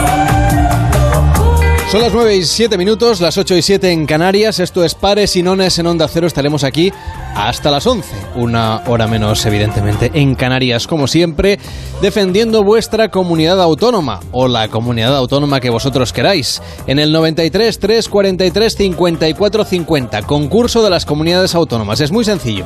Vosotros llamáis os devolvemos la llamada después. Ahora ya pedís día y hora, como si esto fuera el médico. ¿A que sí, David Morales? Sí, sí, sí. Nosotros un apuntamos. listado de riguroso orden de llamada. Exacto. 93 343 54 50. Luego decís pares o nones. Yo tiro un dado que lo tengo encima de la mesa. Recuérdame que lo vaya a buscar. Vale. No de- lo de- tengo- si no, después correremos. Exacto. lo- sería divertido coger el micrófono y empezar a correr por la redacción. Ah, oye. Un inalámbrico. Un inalámbrico. ¿Verdad? Bueno, pues eh, no tendría mucho interés porque no hay nadie hasta ahora en la radio. Bueno, en cualquier caso, llegaríamos hasta la- mi mesa, cogería el dado y lo traería aquí, lo lanzaría y o bien sale un número par o uno impar. Si habéis acertado, 10 puntos para vuestra comunidad autónoma. Que no, pues 5 puntos solo por el hecho de haber llamado y haber defendido vuestro terruño. En este momento, ¿quién va ganando? Pues en estos momentos tenemos eh, empate Castilla y León y Comunidad Valenciana con 30 puntos, pero tenemos que recordar que hay algunas comunidades que todavía no tienen puntos. A ver, ¿cuáles son las rezagadas? Las que no han participado todavía. Pues mira, tenemos Aragón, Asturias, Baleares, Castilla-La Mancha, Cataluña, La Rioja, País Vasco y Melilla. No puede ser. No puede Tienen ser. que O sea, sumar. Si, si alguien de estas comunidades autónomas quiere romper una lanza a favor de su propia tierra, o de la tierra del vecino, da igual. 93 343 54 50. 93 343 54 50. Hoy en Pares y Nones Yo vamos quiero, yo quiero a hablar de, de historia. Quiero participar. Eh, eh, soy Adrián, desde Constantinopla, siglo II antes de Cristo. Quiero votar por, por, por mi comunidad. Eh, eh, Carles, Carles, déjame, déjame decir una cosa importante. Eh, eh, me gusta mucho tu programa, pero es muy necesario que hablemos de cosas clásicas, ¿eh? del arte, de las pinturas, Así ha empezado el programa. de las películas de gladiadores. He empezado el Hablamos. programa hablando de Apolo y de Dafne. Está Y maravilloso. de Cleopatra y Marco Antonio, que eso yo sé que le gusta mucho a usted. Ah, hablemos de esto y de los frescos. Oh, como me gustan los frescos. Y los rosetones. Hagamos un programa, Carles Lamelo y yo, rosetones en la onda. Vamos a hacer un programa, le subo la apuesta. Onda jónica. Un especial de camafeos, solamente. Solamente hablando de camafeos en la De los radio. camafeos. Se habla poco de los camafeos. Se le está haciendo un feo No sé a los por qué. camafeos. Muy mal, me parece muy mal. Eh, hablen de historia, que he venido aquí expresamente porque sé que van a hablar con un experto. Hombre, claro. Juan vamos a hablar- Galán, qué maravilla. desde luego, vamos a hablar de la conquista de América contada para escépticos.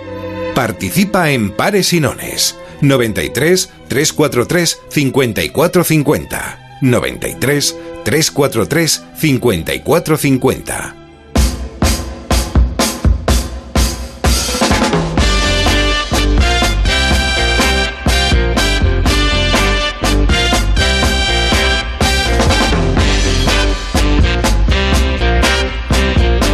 Pues se lo viene contando Onda Cero desde primera hora de la mañana. Hoy se cumplen cinco siglos de la salida de la expedición de Magallanes Elcano, destino a las Molucas, para intentar encontrar la mejor ruta para las especies, para ganarle la batalla a los portugueses, la batalla comercial de aquella época.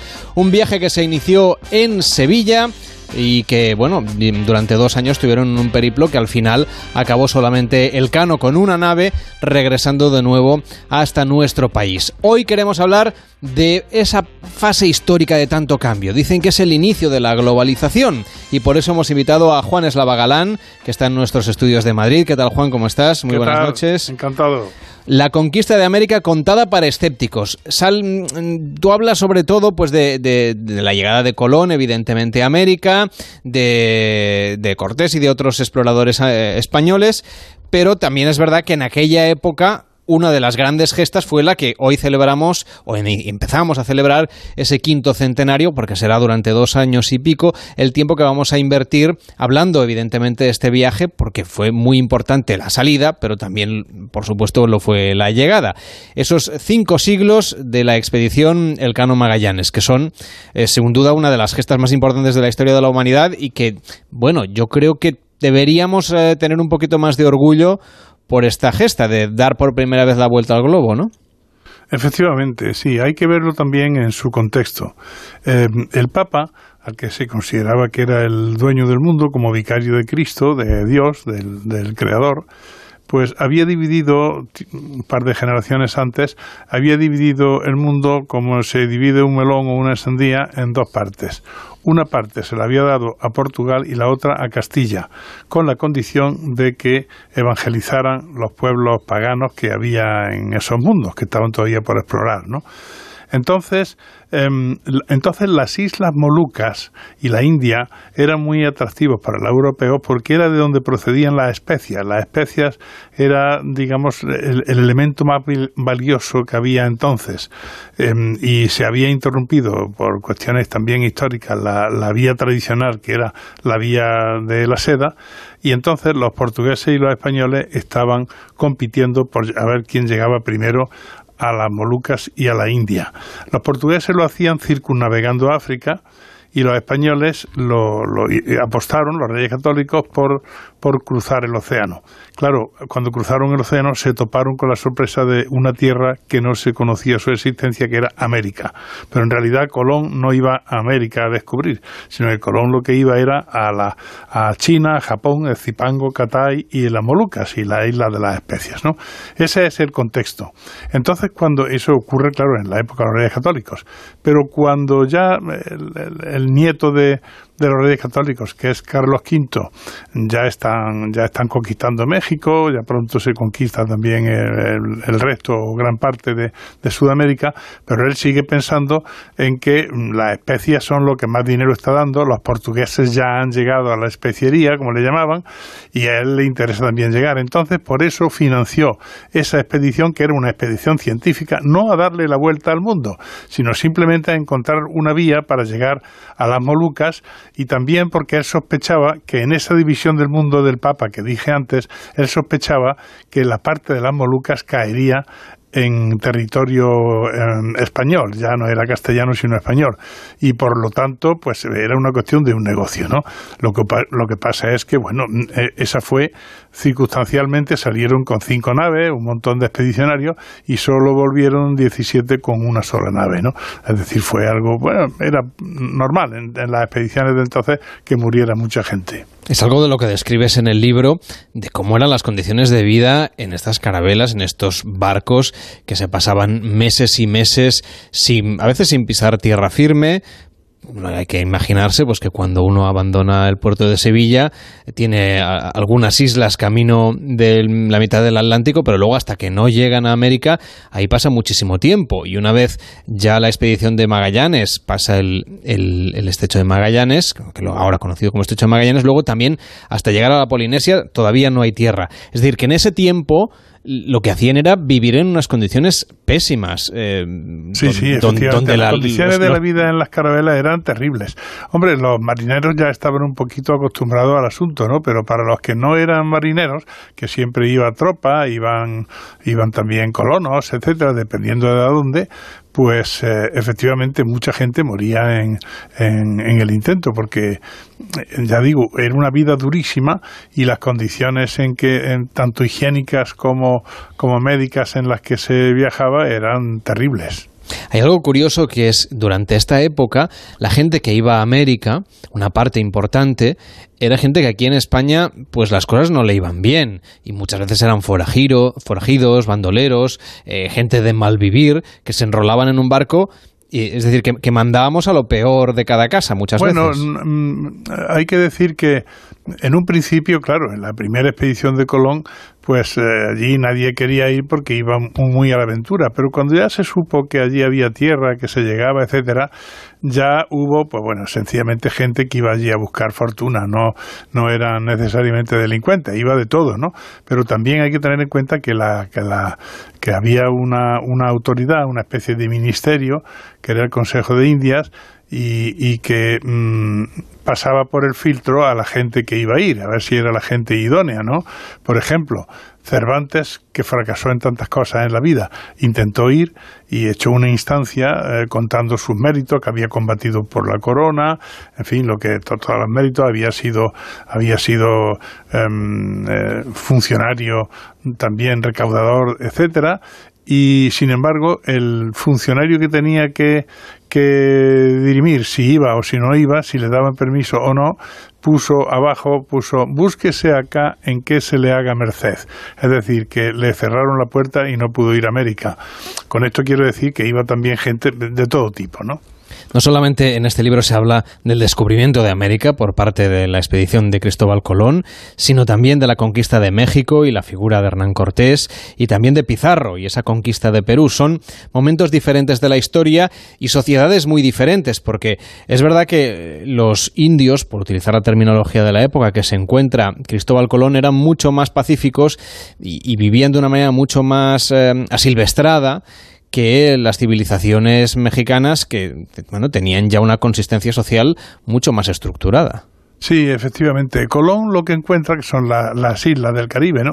Allí lo que había era, era eh, indios taínos que estaban en un estadio de evolución que podíamos decir neolítico, es decir, tenía un poquito de agricultura, eh, era sociedad poco desarrollada en ese sentido, ¿no? En el sentido técnico, ¿no? Sin embargo, cuando luego ya pasan a la, a la tierra firme, como le llamaban, es decir, al continente, ya en tiempos de, de Hernán Cortés, pues ya la cosa varía mucho, porque se topan primero con la civilización maya y después con la mexica o azteca, ¿no? La maya estaba muy de capa caída entonces, había, decía, había tenido un gran esplendor unos siglos antes, pero ya estaba, digamos, en retirada. Pero la azteca no, la azteca o mexica mejor estaba plenamente floreciente y bueno, allí se toparon los españoles con la gran sorpresa de que en algunas cosas incluso estaban más adelantados que los europeos de entonces, ¿no? Ciertamente en las cosas fundamentales que tienen que ver con la conquista no lo estaban, porque no conocían el hierro, solo conocían el cobre. Por lo tanto, las armas de hierro que llevaban los europeos eran mucho más potentes. Pero Tampoco la pólvora, ¿no? y, luego la pólvora, pero mm, se le ha dado quizá demasiada importancia a la pólvora porque en una batalla normalmente se podía mm, disparar las armas de fuego que tampoco eran tantas un par de veces, pero después ya no daba tiempo, había que echar mano a otra cosa. Sin embargo, Cortés conquista con relativa, facilidad para los hombres que llevaba y cuando más fueron unos 1600 y se enfrentaban con decenas de miles de guerreros entrenados para, porque aquello era una sociedad eh, militar, una sociedad guerrera, ¿no?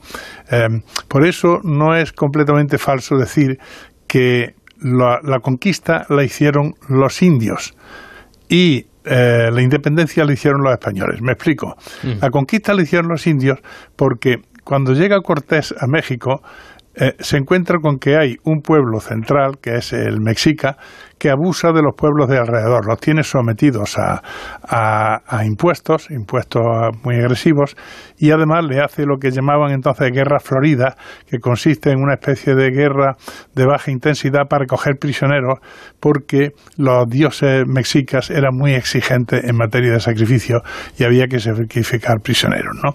Ya se sabe de ese modo tan cruento que era abrirle el pecho y sacarles eh, el corazón palpitante. Entonces, los pueblos estos que estaban abusados en torno a las mexicas vieron una salvación en aliarse con Cortés y eso fue lo que hicieron, se aliaron con Cortés y eso trajo como consecuencia la caída del imperio mexica y el establecimiento allí de un virreinato famoso que fue el virreinato de, bueno, ya dependiendo de, de España. Eh, evidentemente, en aquellas sociedades eh, precolombinas ya existía no solamente la guerra y las trifulgas, como nos dices, sino también la esclavitud, incluso el canibalismo. Sí, efectivamente, en todo el continente existía canibalismo. Eso fue una de las cosas que más le chocaba a los españoles. Algunos pueblos practicaban el canibalismo sencillamente porque era una fuente de ingesta de proteínas y otros eh, más sofisticados el, canibalismo lo, lo, tomaban como simplemente un, un medio de, de, apropiarse de la fuerza y del espíritu del enemigo vencido. ¿no? Pero en cualquier caso se practicaba el canibalismo y eso, claro, obviamente en Europa estaba ya descartado y, claro, chocaba mucho a los europeos que iban allí. Y tampoco los movía excesivamente a respetar a la gente que encontraban caníbal, claro. ¿Y cómo conseguían eh, convencerles, además de la dificultad del idioma, de, de, la conversión al cristianismo? Bueno, la conversión también hay que, hay que ponerla un poco en entredicho, porque, bueno, normalmente los pueblos suelen convertirse a, los dioses de los pueblos más poderosos que los dominan, ¿no? Eso es una constante histórica en casi todas partes, ¿no? Pero aparte de eso hay que, hay que pensar que en su inocencia el indio que llegaba allí un misionero y le decía que se arrodillara delante de la Virgen y tal, pues el indio no le, no le daba mayor importancia, es decir, no tenía, digamos, suficientes conocimientos de tipo teológico como para cuestionar eso, ¿no? Ciertamente Em, los reyes intentaban, los reyes de España intentaban impulsar que hubiese una, colonización, digamos, religiosa efectiva, que hubiese una evangelización. Y para eso, pues, había predicadores profesionales que se obligaba a los, a los encomenderos que tenían indios a su cargo, se obligaba que de vez en cuando llegaba el predicador y le explicara las verdades de la religión católica, ¿no? Pero, como digo, siempre hubo y sigue habiendo un gran sincretismo entre lo que es la religión cristiana y los cultos antiguos, como lo vemos en los pueblos más primitivos de América que siguen practicando ese catolicismo sui generis. Todavía hoy, ¿no? En, varios países, eh, en Cuba, sin ir más lejos, donde todavía se hacen prácticas en, determinadas eh, rincones de las carreteras que, tienen que ver con esa con ese culto eh, precolombino, precristiano en este caso, ¿no? Todavía se hacen sacrificios de animales hoy en día. Sí, efectivamente. Bueno, evidentemente con este retrato que haces en el libro queda un poco descartada esa visión un poco mm, eh, posmoderna que, parece que se está imponiendo de que los españoles fueron allí a erradicar a, los que vivían allí anteriormente, cuando en realidad eh, básicamente eh, lo que evidentemente fueron guerras, ya había guerras en aquella época, ya había contiendas, pero eran las enfermedades las que diezmaron de manera muy importante a la población que vivía allí, ¿no? Se habla muy a la ligera del genocidio, ¿no? El genocidio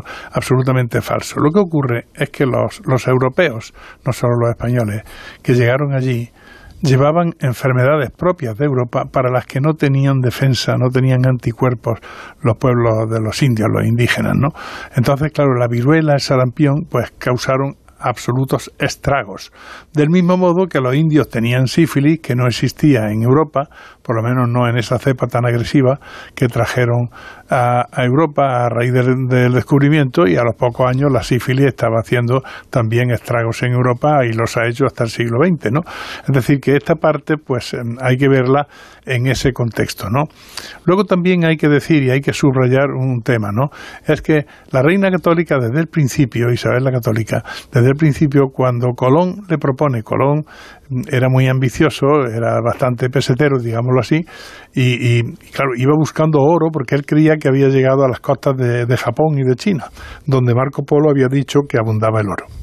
Cuando Colón llega allí y ve que no hay oro, ni tampoco especias, pues entonces dice, bueno, ¿qué es lo que hay aquí que se pueda explotar? Pues mira, los indios son mansos, los taínos, y entonces los intenta esclavizar e incluso manda algunas expediciones de taínos esclavos a España.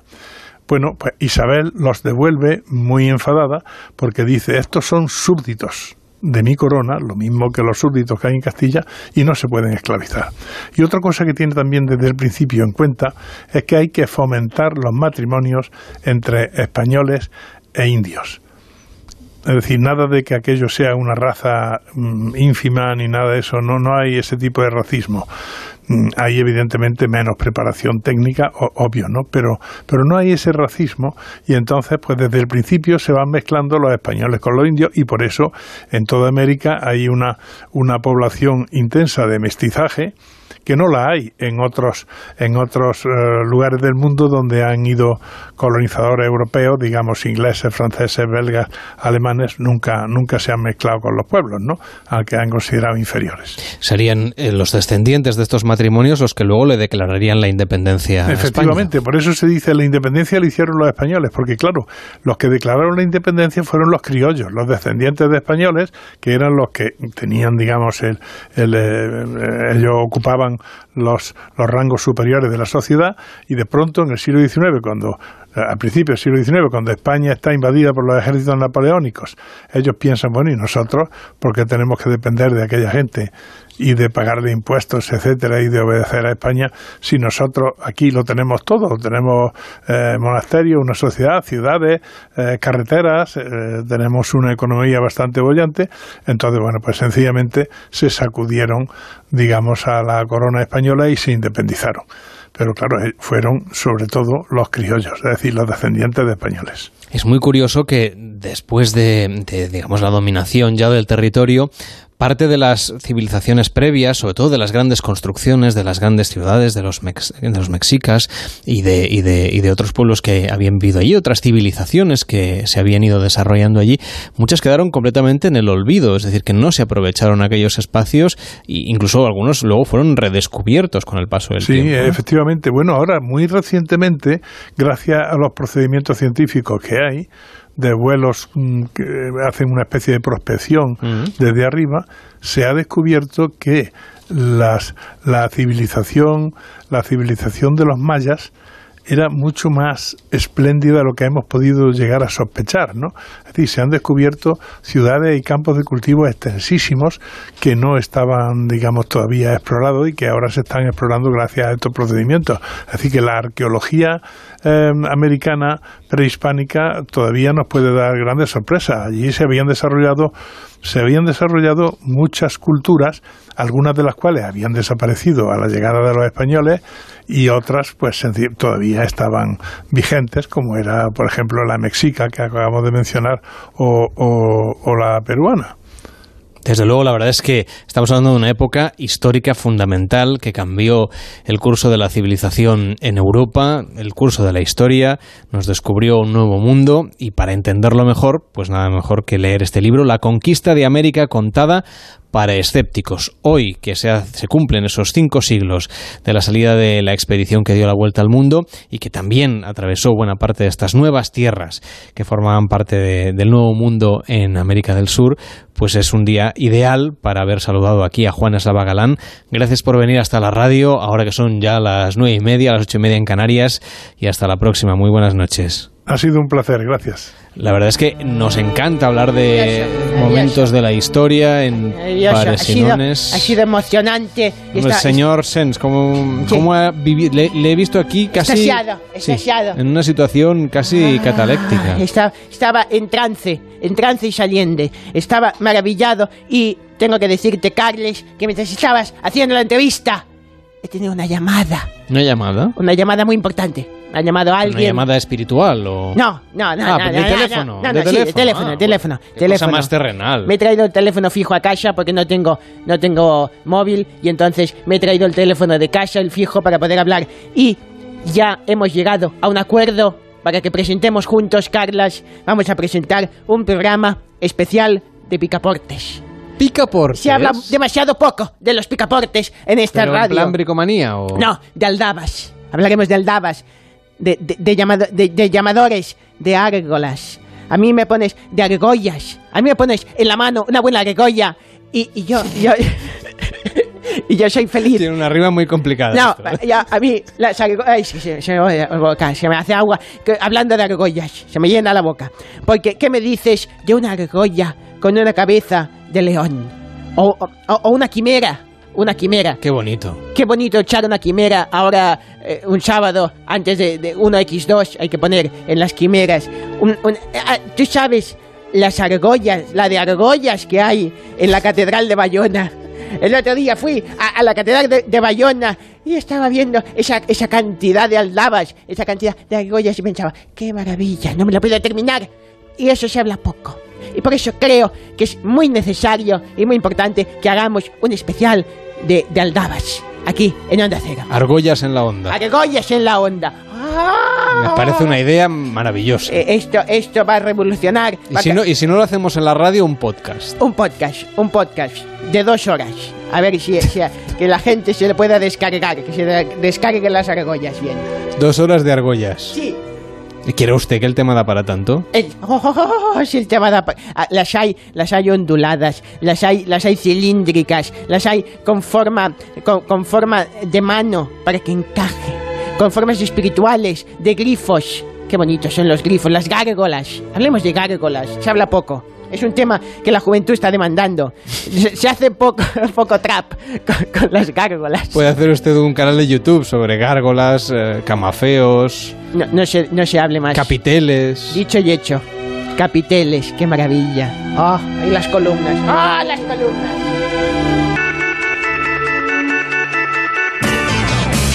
Ahora comienza en Onda Cero Pares o Nones, el concurso de pares y nones 93 343 54 50. 93 343 54 50.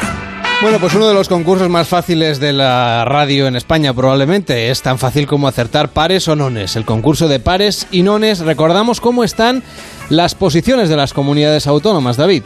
Primera posición, Castilla y León y Comunidad Valenciana, empatados a 30 puntos. En segunda posición tendríamos a Madrid con 20 y después ya tenemos un múltiple empate a 10 puntos entre Cantabria, Extremadura, Galicia, Murcia, Navarra y con 5 puntitos pues tenemos a Canarias y a Ceuta. El resto de comunidades por ahora no tienen puntos, pero yo creo, yo creo, no sé, intuyo por alguna cosa que ahora van a comenzar a llegar puntos a comunidades que hasta ahora no tenían. Pues claro que sí, 93, 3, 43, 54, 50. Pares o nones. El concurso de pares y nones. 93, 3, 43, 54, 50. Hola Raúl, ¿qué tal? Buenas noches. Hola, ¿qué tal? Buenas noches. ¿Cómo va la, ma- la noche? Iba a preguntar yo por la madrugada que aún no me la quito de la cabeza. ¿Qué, tal- qué tal la Sí, noche? A veces te escucho de madrugada también. Pues, Por eso, sí. conmigo, Trabajando, los autónomos trabajamos a todas horas. ¿Verdad? Sí. Os da igual que sea de día, de noche, verano, invierno. Da igual, Hay que, lo hay, que mismo levantar, da. hay que levantar el país. Hay Claro que sí, hay- país. Pues sin duda. Raúl, ¿desde qué comunidad autónoma nos llamas? ¿O a qué comunidad autónoma quieres otorgar tus puntos? Llamo de la comunidad autónoma más bonita que hay, que es Cataluña. A pesar de, de lo más que la cuidan, ¿eh? Eh, La más bonita que hay en toda España es Cataluña. Bueno, pues yo no te voy a llevar la contraria ni te voy a dar la razón, porque yo soy aquí mm, como un capitel de los que antes decíamos, ni, siento ni padezco. ¿Pares perfecto. o nones? Venga, yo voy a elegir pares. Pares. A ver si Cataluña rompe la racha. Cinco. Vaya, hombre. No pasa nada, cinco puntos para Cataluña. ¿Te parece bien? Sí, perfecto, claro, sí. Venga, Raúl, eh, me decías que estabas trabajando, pero ¿de qué trabajas, Raúl? Yo soy autónomo, tengo una empresa de servicios y ahora vengo a hacer un servicio urgente a unos señores que se habían quedado sin luz. Vaya. O Y sea que entonces, vienes a pues, resolver marrones, digamos. Sí, siempre estamos para resolver más. Es una empresa familiar y lo tengo que hacer entre los hermanos. Me ha tocado a mí. o sea, que- ¿Pero has hecho vacaciones o harás vacaciones? No, mira, la semana que viene me voy eh, seis días a León. Que mi mujer es de León y voy para allí. Pues nada, comerás estupendamente y pasarás menos calor que en Cataluña. Que vaya muy bien, buenas tardes, buenas tardes, Venga. noches, vaya. Un- Un abrazo fuerte, gracias. Participa en el concurso de pares y nones. 93 343 5450. 93 343 5450. Hola Irma, ¿qué tal? Buenas noches. Hola, buenas noches. ¿Desde dónde nos llamas, Irma? Eh, desde Asturias. Desde Asturias. ¿Y qué tal está el clima ahora mismo? Bien, muy buen día, mucha calor. Ah, sí, esto, el calor, yo creo que pregunte donde pregunte en España, no voy a Sí, sí, encontrar a hay nadie que me diga que ha pasado frío hoy, ¿verdad? No, no, que va. Irma, ¿qué vas a hacer esta noche? Pues nada, he llegado de trabajar y ahora está escuchando. Ah, muy bien. Y vas a disfrutar de una noche maravillosa escuchando la radio. Los sí. puntos son para Asturias. Sí, Vale, yo pregunto siempre porque a lo mejor hay gente que, no sé, prefiere dárselos a otra comunidad o vive en Asturias, pero No, en no, realidad nació en. Astu- en Andalucía. Perfecto, pues defendiendo Asturias como debe ser en el 93 343 54 50. ¿Pares o nones, Irma? pares. Pares. Y lanzo el dado y sale un 6. Uy, sí. Pares. Uy, sí, la hemos oído a Irma. Pues 10 Bien. puntitos. Ese momento Porque sin 10 música ha servido para para... Asturias. 10 puntos para Asturias. ¿Y ¿Cuántos lleva ya David? 10. Ah, acabamos 10 de 10. Ah, Perfecto. solo llevaba 10. Pues no llevaba ninguno y tú le has dado los 10 puntos que tiene Ay, ahora. pues qué bien, qué alegría. Irma, mucha alegría escucharte a ti en la radio. Que vaya bien, buenas noches. Sí, yo soy oyente de Onda Cero. Muy bien. Pues muy bien. Pues eso es lo que hay que hacer. Oyente de Onda Cero y déjame que te diga, y apóstol de Onda Cero. Tienes que decirle a la gente que nos escuche. Sí, aquí tenemos emisora de Onda Cero. Aquí Así en el gusta. pueblo. Pues así me gusta. Que vaya muy bien la noche en Asturias. ¿En qué, ¿A qué municipio estamos llamando? Eh, Aluarca. A Luarca, un lugar maravilloso. Que vaya muy bien, buenas noches. Buenas noches.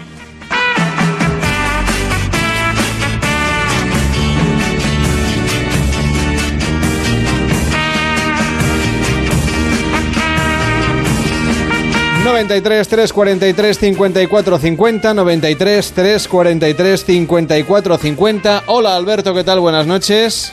Hola, buenas noches. ¿De qué comunidad autónoma nos llamas? De la Comunidad de Madrid.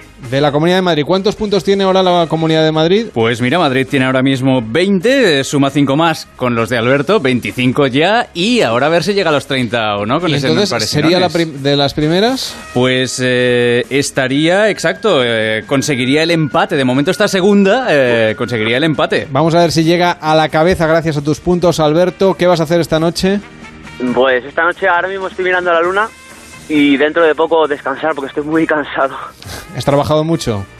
No, estoy de vacaciones. Ah, bueno. Pero mucho ejercicio y que descansar un poco para el domingo cogerlo con fuerzas. ¿Pero qué has hecho? ¿Has salido a correr? ¿Has ido a, la- a nadar o...? No, a correr un poco, al gimnasio y, y ahora estoy en un parque tranquilo, escuchando eh, con los auriculares y Estupendo. estaba escuchando el concurso y digo, voy a llamar. Oye, Alberto, ¿y, y qué tal es la experiencia de hablar aquí en la radio en Onda Cero? Porque antes, cuando te he cogido el teléfono, me ha dicho, es que me hace ilusión hablar con vosotros en Onda Cero. Sí, porque, porque os escucho todos los días, me hacéis mucha compañía. Cuando no puedo ver la televisión, porque soy muy de series, de películas, de tal, no voy a decir plataformas, pero bueno, de, y cuando escucho la radio os escucho a vosotros. Y cuando veo la tele veo Antena 3 y bueno, pues eh, me ha hecho ilusión. Digo, a ver si puedo concluir, a ver si entro. Pues claro que sí, Alberto. Ilusión nos hace a ti, además, la gracia de la radio es que seguimos estando en directo. Aquí no tenemos capítulos consecutivos, ni estamos enlatados, ni nada de eso. Por eso podemos hablar directo. contigo. 93 3 43 54 50, pares o nones, Alberto. Pues por mi suerte que tengo, voy a decir pares. Pares. Lanzo el dado y sale un 6. Pares. 10 puntos para la Comunidad de Madrid y alcanza así el podio, la primera posición, empatado con otras comunidades autónomas. Sí, con Castilla y León Madrid. y con Comunidad Valenciana. De Madrid al cielo.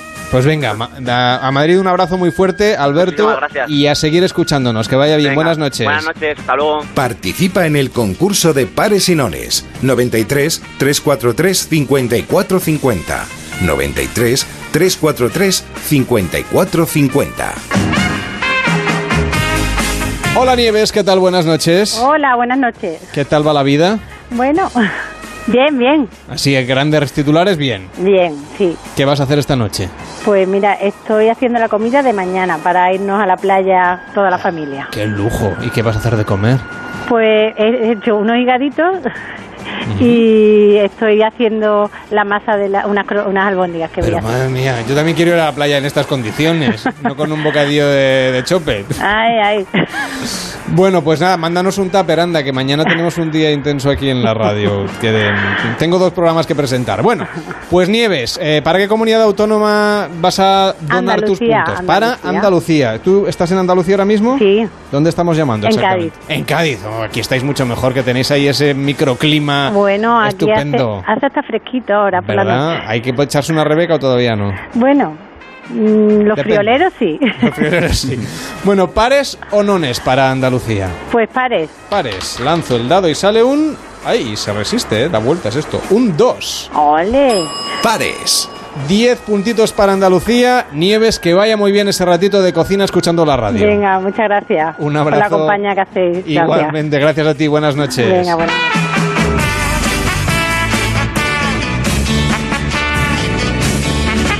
Hola Francisco, ¿qué tal? Buenas noches. Hola, buenas noches. ¿Cómo va la noche? Bien, muy bien, aquí en casa. ¿Qué estás haciendo? ¿Así Pues escuchando la radio sin más? Sí, escuchando un rato, que me- gusta escucharos todos los, todos los sábados. ¿Y qué, va-. ¿Y qué vas a hacer esta noche? Pues esta noche de momento estamos en casa, con la familia, Bueno, disfrutando ya de las vacaciones. ¿Verdad que sí? ¿Cuándo Sí. las empezaste? ¿Él, perdón? Las vacaciones, ¿cuándo las empezaste? ¿Cuántos días llevas? Pues hoy, hoy mismo, hoy mismo hemos empezado. ¡Enhorabuena! Eso sí que hay que celebrarlo. Gracias. ¿Vacaciones Gracias. hasta cuándo? Pues hasta aquí un par de semanas. Ah, un par de más. semanitas, Los autónomos no tenemos para más tampoco. Ya, ya, ya, ya. Nos lo ha contado antes Raúl. Bueno, Sí. pues eh, nada, vamos a alegrarte un poquito ese primer día de vacaciones. ¿Para qué Muy comunidad bien. autónoma quieres otorgar los puntos? Eh, Comunidad Valenciana. Para Comunidad Valenciana, que está en muy buena posición, además, en cabeza. En, ahora mismo, ahora mismo con la llamada, pues ya llega a los 35 y ahora mismo ya encabeza. A ver si llegamos a los 40. ¿Pares o nones? Pues pares. Pares. Y lanzo el dado y sale un 6. Pares. Enhorabuena, ya está en cabeza la comunidad valenciana gracias a los puntos que le ha otorgado Fernando. Gracias por llamarnos y que vaya muy bien. Muy buenas noches. Venga, gracias. Hasta luego. Hola Ismael, ¿qué tal? Buenas noches. Hola Ismael. Ismael, Ismael. Enseguida le vamos a saludar. Pues eh, no es Ismael, es Paloma. ¿Qué tal Paloma? ¿Cómo estás? Buenas noches. Hola Paloma. Hola, buenas noches. ¿Qué tal? ¿Vas en coche? Sí, ¿Hacia dónde vas? hacia mi casa. Hacia Ah, de vuelta, hacia Torrejón de Ardoz. Hacia Torrejón de Ardoz. ¿Y vienes de...? Vengo de Guadarrama. De Guadarrama, pero de vacaciones o por trabajo? No, de pasar el día. De pasar el día, pasar un día así especial, escuchando la radio. Sí, en familia. Estupendo. ¿Y ha ido todo bien? Todo muy bien, fenomenal. A ver, ¿qué habéis hecho? Pues eh, hemos comido, hemos dado una vuelta esta mañana, hemos estado en la piscina, muy completito. Vaya, un día estupendo, completo. Eso parece de, de, de, de, de viaje cinco estrellas, ¿eh? Con tanta Sí, actividad. Por lo menos, por lo menos. Bueno, Paloma, ¿para qué comunidad autónoma vas a votar? Comunidad de Madrid. Me imaginaba, pero siempre pregunto porque además en Madrid lo, lo que hay es mucha gente de todas partes. Eso Bueno, está claro, sí. ¿pares o nones? None. Nones. Lanzo el dado y sale un 2. Sí, no. Lástima. Pares. pero Ya le has dado 5 puntitos a Comunidad de Madrid, que ya estaba muy bien posicionada. Y la verdad es que ahora mismo, ¿cuántos puntos tiene? Pues ahora tiene 35, segunda posición, y ha desbancado esa segunda posición que tenía de empate con Castilla y León. Que vaya muy bien, Paloma. Muy buenas noches. Buenas noches, gracias. David Morales, vamos a repasar ahora mismo cómo está el podio porque dentro de un rato volvemos a participar. Comunidad Valenciana en primera posición con 40 puntos, Madrid con 35 en segunda y Castilla y León con 30 en tercera. En 55 minutos vuelve el concurso de pares o nones, el concurso de pares y nones. Ya puedes ir llamando para pedir vez. 93 343 54 50. 93 343 54 50.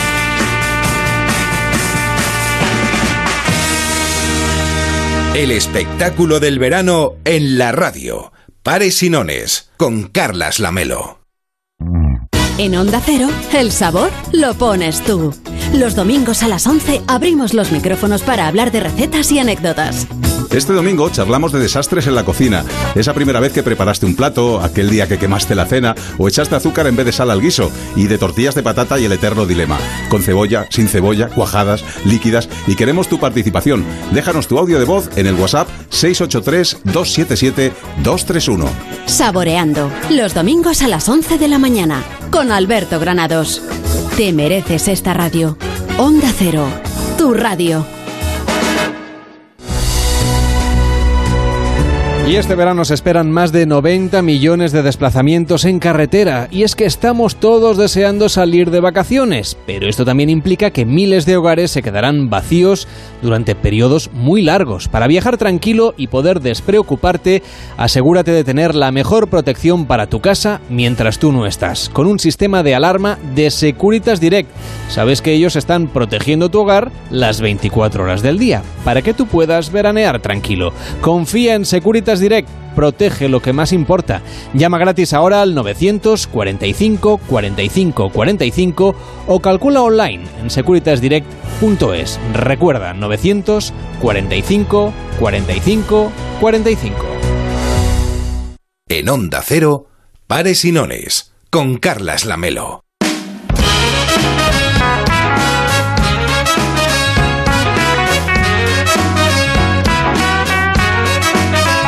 Nos da tiempo de hablar de todo aquí en Paresinones, también del debate sobre la legalización del consumo de productos derivados de la marihuana, un debate que está muy vivo, especialmente desde los cambios legales en Canadá. Diversos expertos en salud pública han advertido esta semana de los riesgos que tendría justamente para la salud pública en América Latina que se abriera la veda al consumo y a la venta sin ningún tipo de penalización de los productos derivados de la marihuana, del cannabis. En Estados Unidos podría acelerarse también el cambio legal y este parece ser que va a ser uno de los temas de la campaña de las primarias del Partido Demócrata. En Colorado, por ejemplo, uno de los estados donde se legalizó la dispensación de marihuana hace cinco años, se han incrementado las atenciones hospitalarias como consecuencia del abuso de estas sustancias, pero sin embargo no ha crecido el número de personas adictas o que se consideran dependientes del cannabis. Vamos a debatir sobre esta cuestión, o vamos a profundizar en esta cuestión, con José Carlos Bouso, que es investigador del Grupo de Expertos de Políticas sobre el Cannabis.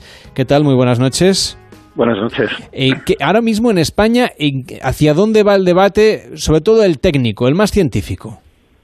Bueno, el debate científico depende de dónde lo situemos. Si es en el plano biomédico, pues hay investigaciones que están, sobre todo, ahora empezando a investigar las propiedades terapéuticas del cannabis, después de haber una tradición en la que fundamentalmente se han estudiado los posibles riesgos. Y dentro del ámbito de las ciencias sociales, pues están haciendo análisis cada vez más finos en cuanto a cuáles deberían ser eh, los pasos que se deberían dar hacia una legalización. Creo que eh, la legalización es irreversible, lo estamos viendo. En Estados Unidos ya hay 27 estados que cuentan con leyes de cannabis medicinal, hay nueve que cuentan con leyes de cannabis recreativo. Está Uruguay, está Canadá, el siguiente país va a ser México y esto va a ser una especie de reacción en cadena. Entonces, pues los expertos, o al menos los expertos del grupo al que yo pertenezco, creemos que es mejor asumir esta realidad y trabajar para eh, construir hacia una regulación que sea lo más beneficiosa posible para el conjunto de la sociedad que seguir resistiéndonos a esta situación que no tiene ningún sentido de, prohibición y de tratar de reprimir el consumo mediante el castigo y, las multas y las persecuciones policiales. Da la sensación de todas maneras que el debate muy vivo aquí en España no está. El debate en España no está. Hay diferentes propuestas. El grupo parlamentario de Podemos, pues eh, en octubre pasado celebró un congreso en el que invitó a los expertos españoles a debatir. Eh, el PP está cerrado en banda. Ciudadanos propone una legalización eh, solamente medicinal y el Partido Socialista pues mm, vive en la esquizofrenia en la que suele vivir, en la que pues en las comunidades autónomas apoyan las iniciativas comunitarias, pero el gobierno central no o en el o en el Parlamento Central, ¿no?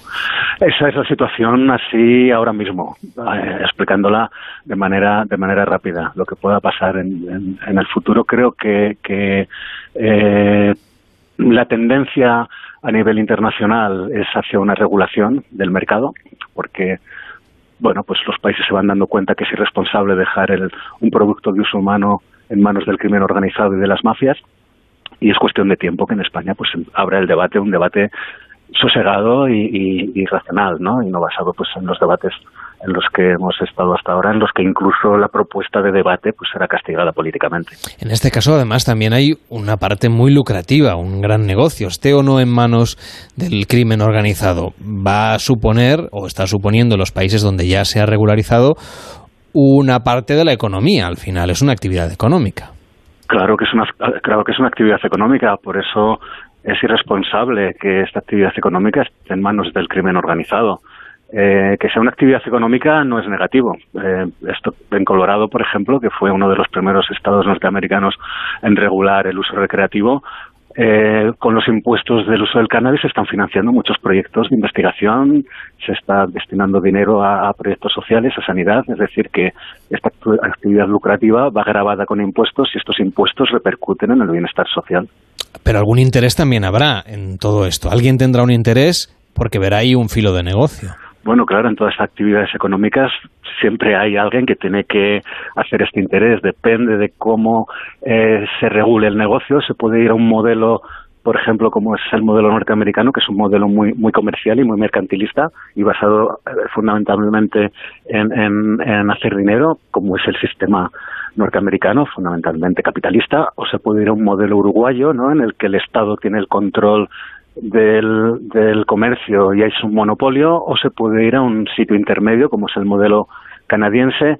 Eh, no es una cuestión de todo nada, es, no es una cuestión de que haya gente que quiera hacer mucho dinero, que por supuesto la habrá, como la hay en todos los negocios, es una cuestión de cómo se regule ese flujo de dinero, el que eh, se haga de esto un puro negocio o se convierta en eh, una actividad que mejore la salud pública de los ciudadanos. Lo que es un problema de salud pública actualmente es una persecución, es un tratar de reducir los consumos mediante las multas y mediante eh, los castigos. Si esto funcionara, eh, el consumo de cannabis hubiera descendido y de otras drogas, ¿no? Hubiera descendido a lo largo de los años. La realidad es que en los 20 años que llevamos de encuestas del Plan Nacional sobre Drogas, pues no solamente han disminuido los consumos, sino que a veces, dependiendo del año, aumentan. Es decir, el modelo prohibicionista ha fracasado y es hora de empezar a pensar en alternativas constructivas. Lo que pasa es que el uso recreativo sí que hay evidencias científicas que dicen que tiene efectos perjudiciales sobre la salud de quien lo consume. Claro, toda sustancia tiene efectos perjudiciales en función de cómo se utiliza la sustancia, pero que una sustancia produzca o pueda producir eventualmente eh, efectos negativos no quiere decir que la forma de evitar estos efectos negativos sea persiguiendo al consumidor. Eh, las, las políticas prohibicionistas producen mucho más daños que, que los efectos de las sustancias. Eh, el tema de la salud o de los efectos de las sustancias es una parte solamente del debate sobre si hay que legalizar o no legalizar, porque la prohibición no afecta solamente, no solamente una cuestión de los efectos de una sustancia, la, prohibición es una cuestión de eh, mafias, de corrupciones policiales y judiciales, de eh, asesinatos por el control de las sustancias, es decir, los efectos secundarios de las políticas muchas veces son mucho más perjudiciales que los efectos secundarios de las sustancias. Eh, ¿Y usted cree que, por ejemplo, si, se, si, se, regulase el consumo, la venta, etcétera, estas mafias eh, abandonarían todas estas, actividades y mm, a qué se dedicarían? Pues no lo sabemos, pero desde luego a esta actividad no, porque ya no eh, sería sería un producto. Otras drogas, quizá. Más. Bueno, probablemente otras drogas y por, por, eso probablemente a lo mejor hay que empezar también a plantear un, un, una legalización integral. Lo que pasa es que esto parece que todavía estamos, estamos muy lejos, pero en términos racionales eh, es lo que decía, no sé, en España tenemos un ejemplo muy claro, ¿no? Que fue el aceite de colza hace 20 años. Toda mi, generación, una, mi generación, mucha, muchos de mis, de mis amigos quedaron diezmados porque tomaron aceite de colza, un producto de uso comprado en un mercado. Eh, sabemos cuáles son los riesgos de que los productos de uso humano no estén regulados. Este es un ejemplo Claro, sobre los efectos de las sustancias, pues también tenemos ejemplos, ¿no? De eh, cómo las políticas pueden hacer que eh, una determinada conducta pues sea termine en más daño o menos. Estoy pensando, por ejemplo, el SIDA. En los países en los que se persigue la homosexualidad en los que no hay educación sexual, en los que se prohíben los, preservativos, la incidencia del SIDA es mucho más virulenta en los países en los que no ocurre esto. Eh, probablemente hay más factores. Pero bueno, no nos, va a dar tiempo de debatirlo. En cualquier caso, hoy nos queríamos centrar en este debate que está abierto, que está siendo muy importante en muchos países. Y ¿Qué que factores cree usted que hay? Y que llegará aquí en, algún momento. Le agradecemos mucho pues la pobreza, hay otros elementos que, juegan este papel importante y tampoco es mi papel aquí el defenderlo ni el entrar en, en consideración Mm. sobre esta cuestión, pero le agradezco que haya estado hoy con nosotros en directo José Carlos Bouso, investigador del Grupo de Expertos de Políticas sobre el Cannabis. Que vaya bien, buenas noches. Buenas noches. Una pausa en Pares y Nones y volvemos con más historias. Este verano no te la juegues. Pares y Nones con Carlas Lamelo. Onda Cero. ¿Quieres vender tu coche? ¿Lo tienes bien cuidado y con las revisiones pasadas? Ocasión ¡Estás de suerte! Solo este mes en Ocasión Plus te pagamos hasta 2.000 euros más por tu coche. Ocasión Plus. Más de 1.000 coches comprados al mes. Mejoramos cualquier oferta, mejor precio garantizado y pago en el acto. En Alcobendas, Getafe, La Roza, Rivas, Collado Villalba, Alcalá de Henares, Móstoles, Villaviciosa y en ocasiónplus.com. Ocasión Plus. Hablemos claro, de vuelta funciona. Funciona tan bien que si nos escuchas y no eres un temerario, pagarás muy pocas multas y nunca perderás el carne. Garantizado. De vuelta, mucho que ganar. Decorman, reformas para tu casa. Diseñamos viviendas donde te sientas cómodo. Llama ahora a Decorman y confíanos tu proyecto. Porque te acompañamos en todo y te ayudamos a elegir el diseño. En Decorman creamos tu casa, tu espacio, tu hogar como algo único. Decorman, creamos bienestar. 91 609 3370 o decorman.es. Apuesto a que siempre has querido ser voluntario en una causa solidaria. Esta es tu oportunidad. A3 Media y Cooperación Internacional ONG llevan más de una década celebrando el Día Solidario de las Empresas. Una iniciativa dirigida a todas las empresas, grandes y pequeñas, para que colaboren con sus voluntarios en proyectos de ayuda a los colectivos más vulnerables. El próximo 26 de octubre, únete al Día Solidario de las Empresas. Infórmate en diasolidario.com. Cada persona cuenta, cada empresa suma. うん En Onda Cero, el sabor lo pones tú. Los domingos a las 11 abrimos los micrófonos para hablar de recetas y anécdotas. Este domingo charlamos de desastres en la cocina. Esa primera vez que preparaste un plato, aquel día que quemaste la cena o echaste azúcar en vez de sal al guiso y de tortillas de patata y el eterno dilema. Con cebolla, sin cebolla, cuajadas, líquidas y queremos tu participación. Déjanos tu audio de voz en el WhatsApp 683-277-231. Saboreando, los domingos a las 11 de la mañana, con Alberto Granados. Te mereces esta radio. Onda Cero, tu radio. ¿Quieres viajar con gente viajera? Solo tienes que participar en el concurso Mejores Fotografías Viajeras. Podrás viajar a Medellín, Colombia, con vuelos de Air Europa y el grupo Globalia que inaugura su primer V-Live Hotels en Colombia este verano. Con Meliá Hotels International disfrutarás de las excelencias del Meliá Costa del Sol Torremolinos. Cuatro días, tres noches con tu pareja. O podrás viajar a la Selva Negra con un acompañante gracias al Patronato de Turismo de Baden-Württemberg. Envía una de tus mejores fotos viajeras con tus datos personales a genteviajera.ondacero.es. Como novedad, esta temporada podrás subirla a Instagram, Facebook o Twitter con el hashtag almohadilla OCR Fotografías Gente Viajera. Viaja con nosotros, no cerramos por vacaciones.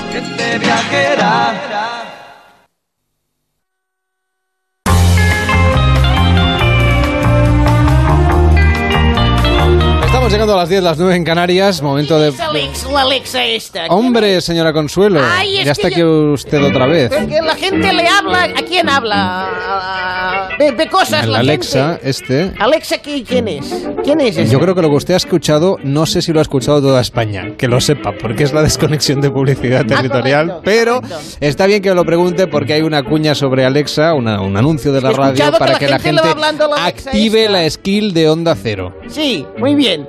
Pues no, no, Usted no lo escucha por aquí, pero un señor de Murcia a lo mejor ha escuchado otra cosa. Señor de Murcia, escuche. Hay una cosa que le dices. La Alexa. Abre la app de Onda Cero, ahí la skill de Onda Yo no Cero. entiendo Eso es lo que usted tiene que hacer. Siempre que mm, tiene usted de estos, un- No un tengo. altavoz de estos No tengo una vecina, pero no se llama así. Bueno, pues nada, volvemos después de las noticias. Hasta ahora mismo. Son las 10 de la noche, las 9 de la tarde en Canarias. Noticias en Onda Cero. Hola, buenas noches. El vicesecretario de Comunicación del Partido Popular, Pablo Montesinos, acaba de afirmar en la sexta noche que si Pedro Sánchez no consigue lograr los apoyos para ser presidente del gobierno, existen otras posibilidades, como por ejemplo elegir a otro candidato socialista que no sea Pedro Sánchez o dejar que Pablo Casado sea el presidente. Cambien ustedes los socialistas de nombre, el señor García Paje o quien considere el Partido Socialista. Yo ahí no me meto, pero tal vez el problema sea el señor Sánchez, porque a la vista está de que el bloqueo continúa. Si el bloqueo persiste, si el Partido Socialista con o sin Sánchez no logra recabar los apoyos necesarios, nosotros lanzamos una legítima pregunta al Partido Socialista. ¿Estarían ustedes dispuestos a abstenerse ante un gobierno constitucionalista reformista liderado por Pablo Casado? Y a esta hora muchas localidades de España, observatorios astronómicos o planetarios, se están preparando para observar la lluvia de las Perseidas. Para verlas es necesario alejarse de las luces de las grandes ciudades e intentar estar en un lugar claro y despejado, sin edificios, árboles o montañas a la vista. También hay que mirar en dirección noreste. Blanca García. Las conocidas lágrimas de San Lorenzo son en realidad fragmentos de un satélite que se hacen visibles durante el mes de agosto. Isabel Pérez, experta en astroturismo, nos lo explica. Nuestro planeta atraviesa justo por la estela por donde ha pasado ese cometa y esos restos que entran en nuestra atmósfera y es lo que se convierte en eso que conocemos como estrellas fugaces, que realmente no son estrellas, sino son restos. Miquel Serra, astrónomo y director del Observatorio del Teide, subraya que es importante un lugar despejado, sin nubes y sin contaminación lumínica, pero la paciencia es lo más importante. 15, 20 minutos en un punto fijo en el cielo, no lo que hace mucha gente, que, que según oye los, los chillidos va cambiando la cabeza, entonces no ve ninguna. No, hay que mantener la vista en un punto del cielo y seguro, seguro que tenemos que haber visto dos o tres perseidas en, en el cielo. El martes por la noche será el mejor momento para la observación, pero si no tienes posibilidad de disfrutar de esta noche estrellada, no te preocupes. Skylife.tv retransmite el espectáculo desde el Atlas marroquí. Nos llega ahora la información de la Dirección General de Tráfico que indica que cuatro personas han perdido la vida en otros tantos accidentes mortales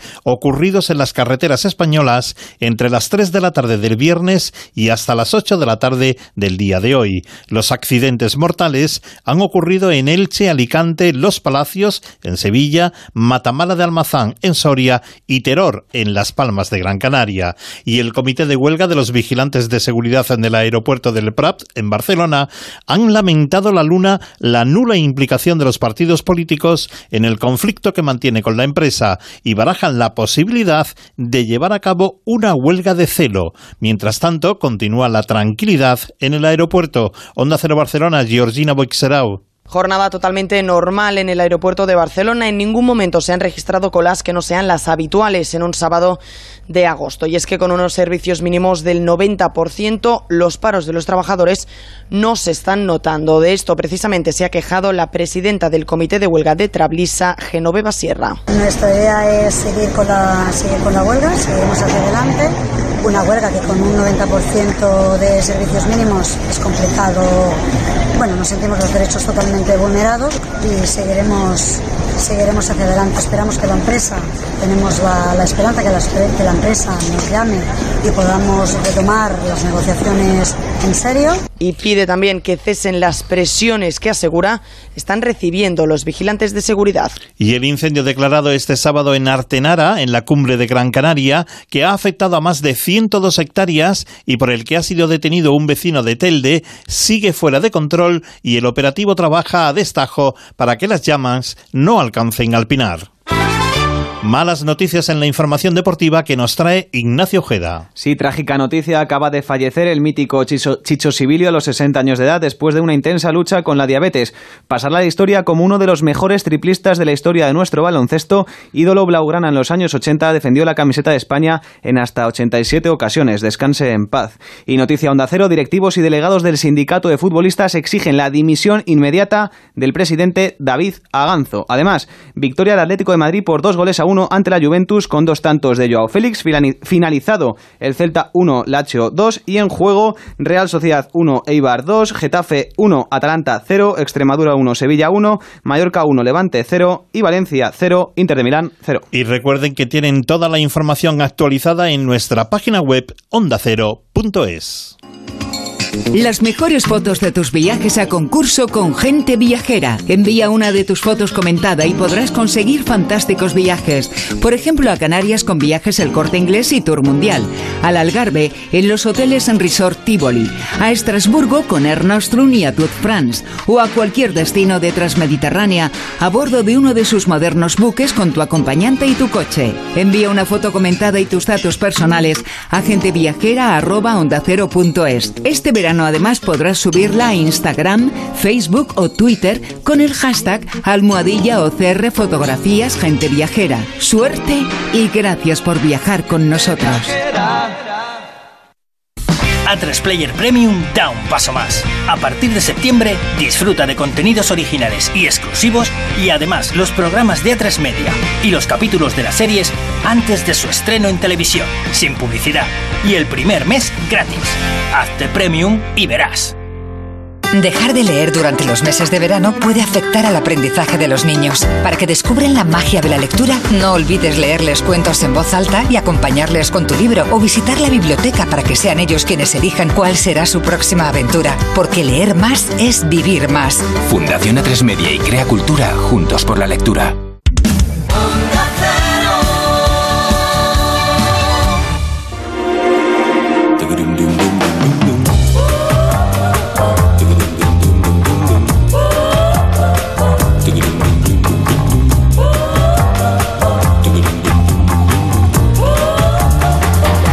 Cero, Pares y Lones, con Carlas Lamelo.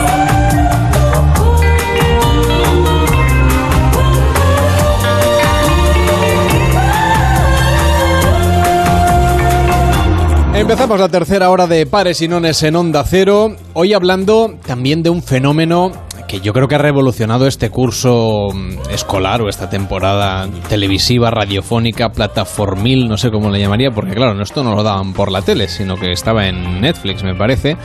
Aunque ya existía un libro previamente de Maricondo. No sé si tú, Ah. David eh, Morales, eh, te, te- te- te doblas los calzoncillos haciendo esa piroflexia que sugiere esta señora en sus shows televisivos, que a mí me preocupan. ¿eh? Yo, cuando la vi abrazar a la ropa para decidir si se la ponía en el armario o no, me dio un punto de... No sé, sobre la pregunta eso es presuponer que, Pena, util- preocupación. que utilizo calzoncillos. Ah, eso también es verdad. Yo lo doy por supuesto. Bien. Tengo ese prejuicio patriarcal que quieres que te debe diga. ser, debe ser. Eh, no, No hace falta que me respondas tampoco. No, no, ¿eh? diré que no Pues da igual, eh, calcetines, a ver. Diré que no utilizo los sistemas de Maricondo Los para calcetines doblar. sí que llevas, te los acabo de ver. Sí, pero bueno, mi sistema para doblar la ropa es la lanzo en el cajón y ahí queda. Y Sin después- abrazar ni nada. Sin abrazar. Y después Muy ahí en pareja como puedas.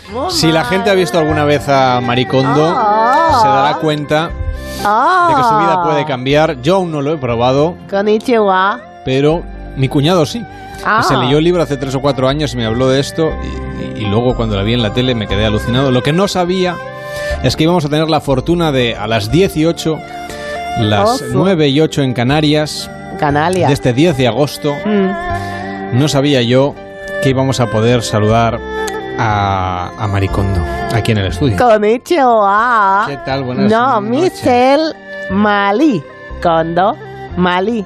Otra decía eso. Yo decía, pido pales para Nagasaki. Ya. Pido pales. Son las 5 de la madrugada en Japón Onones. ahora. No sé. Sí, Pero Nagasaki usted está aquí en, en las Ramblas. Estoy Ha ah, vacaciones. he venido a vacaciones, sí. Aligato, yo estoy muy con... Ay, ven, ven, Aligato, ven, ven, que vamos a hablar con señor Lamelo para decirle consejo fácil. Yo decir siempre muy bien cómo hacer la maleta. Lamelo es un apellido japonés, ya se lo digo. Lamelo, sí, sí, sí, a mí gusta mucho Lamelo en general, pero también usted como presentador me gusta. Vamos a decir cosas que llevar en maleta. Me encantan pa- estos invitados que sin preguntarles nada Sí. No, mi, vienen aquí y se responden Se. ¿eh? Exacto. mi vel en el guion yo decía, este debe ¿Qué ser guion? para Si mí. No tenemos guion. Dos pales de cada cosa. ¿Pales o no? Pales no, Ya lo o sea, pales, o sea, do- de dos. Pales y none. Me Sí, estoy ¿tú qué crees? dos blaguitas, dos medias, dos blusas y muy importante, dos pepinos. En toda maleta, importante, pepinos ¿Y para qué queremos los pepinos? de esos que, eh, que, nos, que, que son frutas. Son frutas, pero a poder ser que puedan vibrar. Tú para saber si un objeto es el importante para ti, abrazarlo muy fuerte, muy fuerte y si vibra, sé bueno. Cuanto más vibra, mucho más bueno. A mí solo me vibra el teléfono. Ah, oh, aligato, ven, ven, no te escapes, no deja el pelo aquí encima.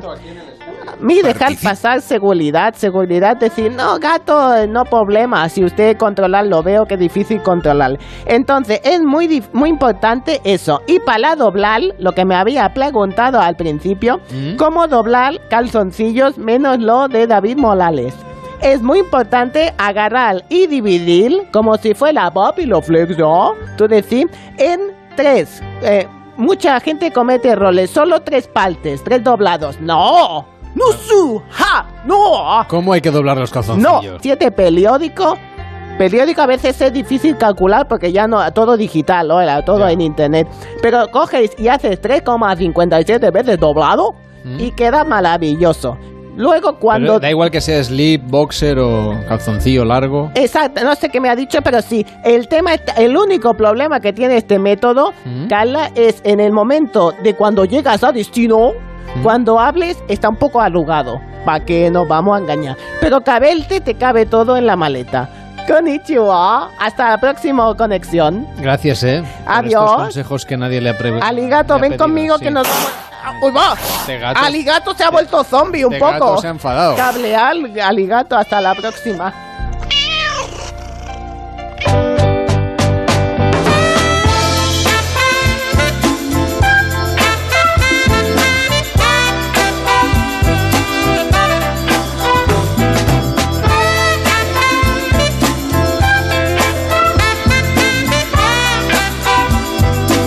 En Onda Cero, Pares y Nones, con Carlas Lamelo.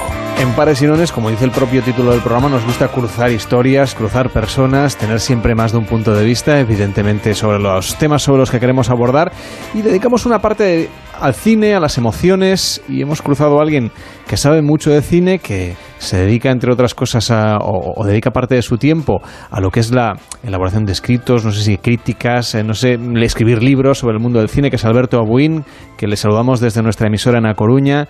¿Qué tal? Buenas noches, buenas noches. Buenas noches, Carlos. ¿Qué tal? Un placer estar aquí otro, otro año más. Un verano más. Y, desde el verano pasado que te cruzamos con eh, Elia Quiñones, que es psicóloga. ¿Qué tal, Elia? ¿Cómo estás? buenas noches. Buenas noches. Que está en nuestra emisora en Barcelona. A Coruña y Barcelona, separados por muchos kilómetros, como están separadas las películas de las que vamos a hablar, separadas en el eje cronológico, pero con elementos en común sobre el suspense, sobre el papel de la mujer, sobre las interpretaciones que se pueden hacer sobre estas dos películas.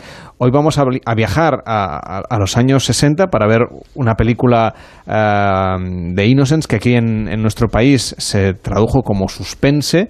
Es la propuesta que nos trae Alberto Abuin, una película que habrá que ver eh, en versión original, aunque uno busque la versión doblada, porque cuesta mucho encontrarla. What do you say, Miss Giddens? The children, uh, have they had a governess before? Y no vamos a abrir un debate sobre las versiones originales o, dobladas, pero en cualquier caso es verdad que es una película que salvo que la programen en la 2 en algún momento, en, yo en las plataformas no he conseguido encontrarla. Mm, por lo tanto hay que buscar ahí en, en videoteca para, para hacerse con una copia, Alberto. Sí, está editada en en Blu-ray creo que también, sí. ¿Por qué no recomiendas esta película para ver en, este verano eh, y, para reflexionar sobre todo eh, todo lo que tiene que ver con el papel de la mujer, con, la papel, con el papel de las relaciones humanas? Porque es de lo que trata esta sección, de, cruzar el cine con las relaciones humanas, la psicología y el cine. Bueno, eh, en primer lugar, siempre me ha parecido la película o una de las películas más adecuadas para, para definir lo que se podría llamar como el miedo fílmico, ¿no? la representación de, del miedo en, en, una película. ¿no? Siempre que me preguntan por un título de terror, yo recomiendo el que me parece uno de los más eh, influyentes de, la historia del cine. Cuando uno ve suspense, se da cuenta de muchas películas posteriores, como por ejemplo una de las más claras, Los Otros, de Alejandro Amenábar. Es una película que bebe muchísimo de, de, de Innocence. Bueno, vamos a llamarla de Innocence, ¿no? Porque lo de suspense es como demasiado genérico. Mm, sí, no, y que despista, despista, despista bastante, a, mi parecer.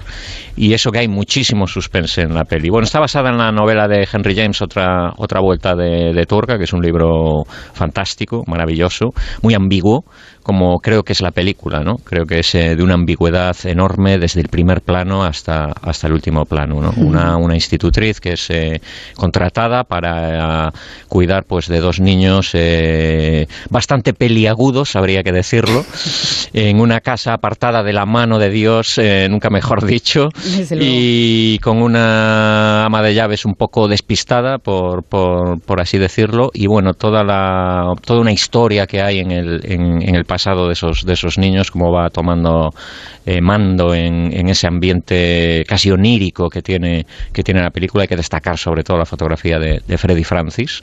Y, y bueno, siempre me ha parecido una película muy, muy ambiguo, porque, muy, muy ambigua, perdón, porque eh, te lleva de la mano eh, por dos lugares. Uno, o lo que está sucediendo es cierto, todo lo que vemos es cierto, o dos, que es mi, mi interpretación, eh, el personaje de Deborah Kerr está completamente como como una cabra, ¿no? Eh, todo el poder de sugestión que tiene la historia. Además, mm, la película empieza primero con, con, ella como rezando a la luz de a la luz de una vela. Es una escena que luego se, se repite cerca del final y, el cambio de corte va directamente a la, a la entrevista que ella tiene para ir al, al trabajo y la primera línea de diálogo entre dos personajes es ¿tiene usted imaginación? Esa es la primera línea de diálogo entre dos, entre dos, entre los dos personajes. Y luego hay un, eh, hay un, hay un detalle muy, muy sutil en esa, en esa entrevista. El plano está hecho de manera que el espectador atiende o mira, mejor dicho, al personaje que está hablando, que es el, tío que la, que la, que la contrata, y le está contando un poco, pues, cómo, cómo la anterior eh, institutriz murió en extrañas circunstancias. Nosotros, evidentemente, miramos a ese personaje, pero si uno se fija en Deborah Kerr, la expresión de su cara empieza a darnos pistas de que ella, la imaginación ya le está volando. Sí, es una escena maravillosa. Hay muchas pistas. Sí, sí, sí, muchas, muchas, No sé muchísimas. si, eh, buscando un poco lo que decíamos antes de los títulos, en España se, se editó esta película como suspense. Fue también eh, editada por la censura en aquella época. Es una película de 1961. Se Sí, cambiaron sí. diálogos que se podían considerar obscenos en, en la España de la época. En, en Latinoamérica la, la distribuyeron como posesión satánica, que no sé bueno. si, si, si en- es un spoiler, si, Mm, bueno, si es más eh, acertado no. que suspense. Pero aquí no, aparece Satán por ningún lado. Por eso, o si es, digamos, no. un- una Se exageración. habla, se habla de las posesiones, pero de una forma, claro, Más es- bien espiritista, ¿no? Sí, que ya sí, cuadraría sí. Con, con la moda y, del siglo y XIX. todo, y todo en el personaje de ella. Quiero decir, todo esto lo sabemos por, por el personaje de Deborah Kerr, que en cierto momento empieza ¿no? Eh, a, volar, por así decirlo, con, la, con la imaginación. Cual, todo, todo lo que la película puede derivar en cuento de terror fantástico, por así decirlo, sale de su boca. Nunca vemos, salvo las representaciones de los fantasmas, que creo que hay algunas de las apariciones me parecen escalofriantes, de lo bien hechas que están, pero que también tienen un tratamiento muy onírico. Y, Es fácil empatizar ¿no? con, la, con la protagonista porque ella está desesperada de que, de que los demás em, pues estén de, de acuerdo, con- o sea, que vean lo que ella ve, ¿no? Sí, Porque sí, tiene ahí se, se relata ¿no? la, mm, la soledad del delirante, ¿no? Eh, ostras, quiero que tú veas lo que veo yo, ¿no?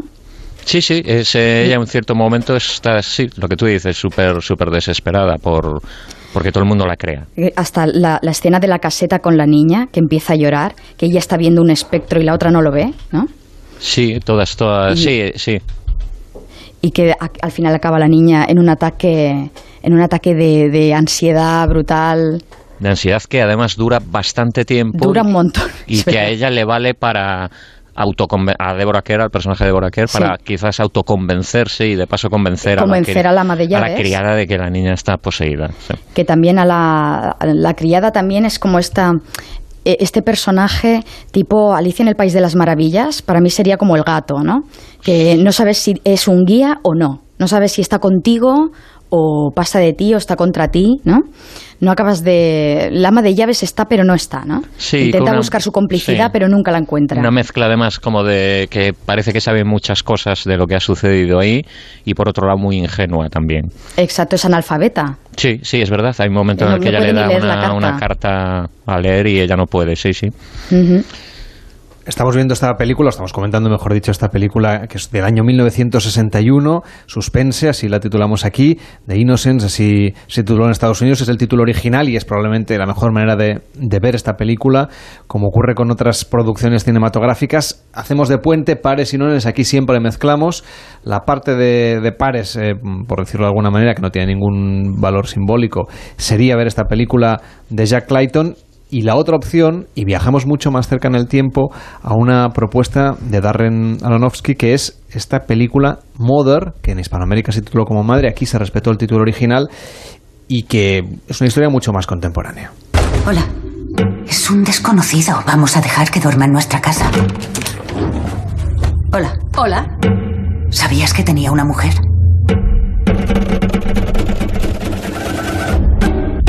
Tiene fotos tuyas en su equipaje. ¿Qué hacías mirando en su equipaje? Una película del año 2017, el mismo año que se estrenó también el cortometraje de Rodrigo Sorogoyen, que se llama Madre, Anda. y que mm, no hay que confundir una película con la ver. otra, porque tienen el mismo título. Es verdad que las Esta dos... tiene exclamación al final. Bueno. Es muy importante porque si no, no, no te sale, ¿eh? y Si la el corto de Sorogoyen es ahora película, ¿eh? Es su última película como Anda. director, sí. Pero en, en este caso, como coincide el año de producción, eh, queríamos bueno, dar este dato por si alguien intenta buscarla, película del año 2017 con el mismo título, Madre, eh, Mother con exclamación, como bien nos apuntaba Elia, es la propuesta que estamos comentando de Darren, Aron- de Darren Aronof- Aronofsky, que en este caso es una película también de terror, como, como la que comentábamos de The Innocence, pero... eh, Pero donde- no tan clásico. donde- es que la, la de... donde todo desemboca muy al final. ¿no? Sí, sí, sí. Pero no es, no es exactamente de terror, sino que es más bien una asfixia psicológica por la invasión progresiva del espacio. Claro, mi, interpretación lógicamente no va a ser cinematográfica, sino, sino psicológica, ¿no? Yo he escogido esta película que mm, explico un poco cómo funciona. Eh, tenemos una, el escenario es una casa enorme y bella, mm, que esto sería un punto en común con con la casa de, de, Innocence, aunque la casa de The Innocence es más bien como un paraíso perduto de Dickens, ¿no? Esta es eh, eh, pues una casa de campo eh, enorme, tenemos una pareja, eh, que es Javier, Javier Bardem y Jennifer Lawrence, ¿no? Están interpretados por estos, eh, por estos actores eh, tan importantes, ¿no?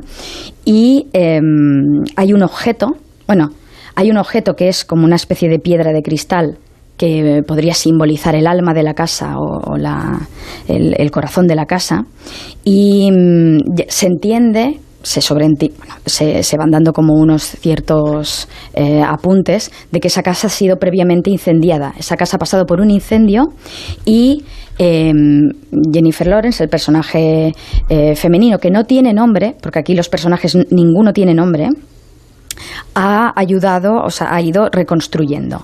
Él es un escritor, que esto también es un poco cliché, ¿no? que Alberto me estará de acuerdo, ¿no? el cliché de él eh, escritor mm, que no escribe, ¿no? O sea, em, la pareja que, bueno, postergamos el proyecto de familia eh, para que tú puedas escribir, ¿no? Y, y preparamos aquí la casa y el tío no produce. ¿No?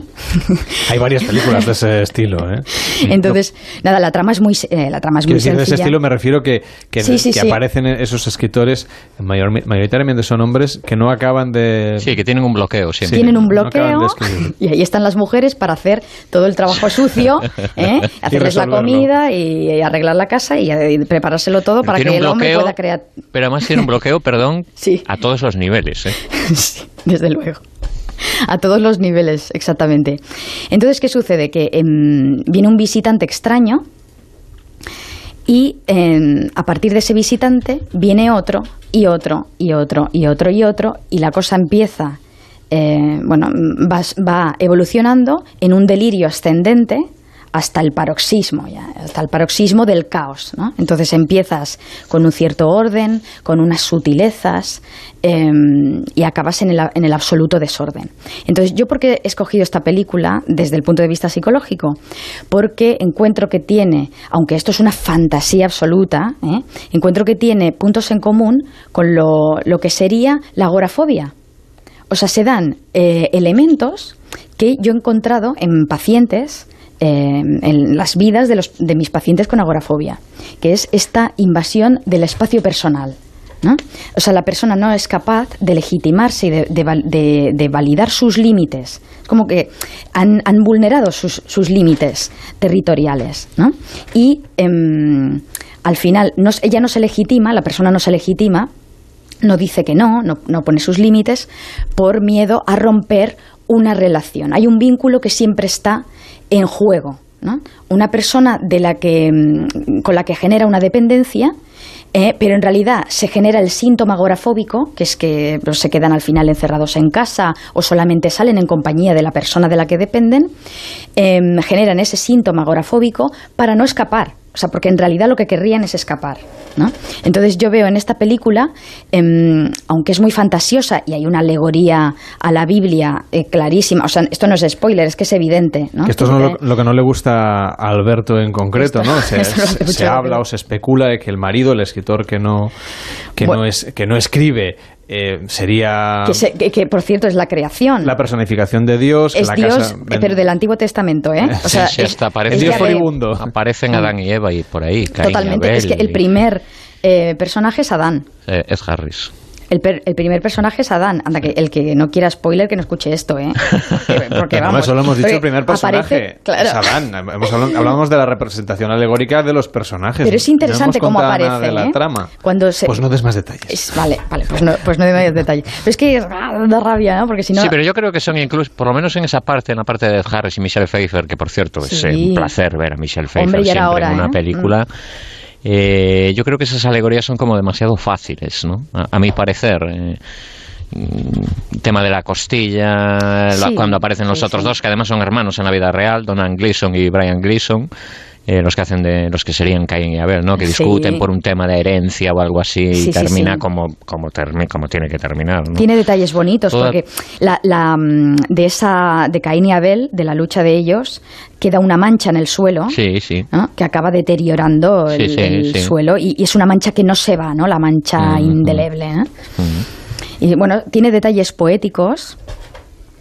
También es, es interesante el plano, ¿no? O sea, que, que se, que se va siguiendo mucho a la protagonista.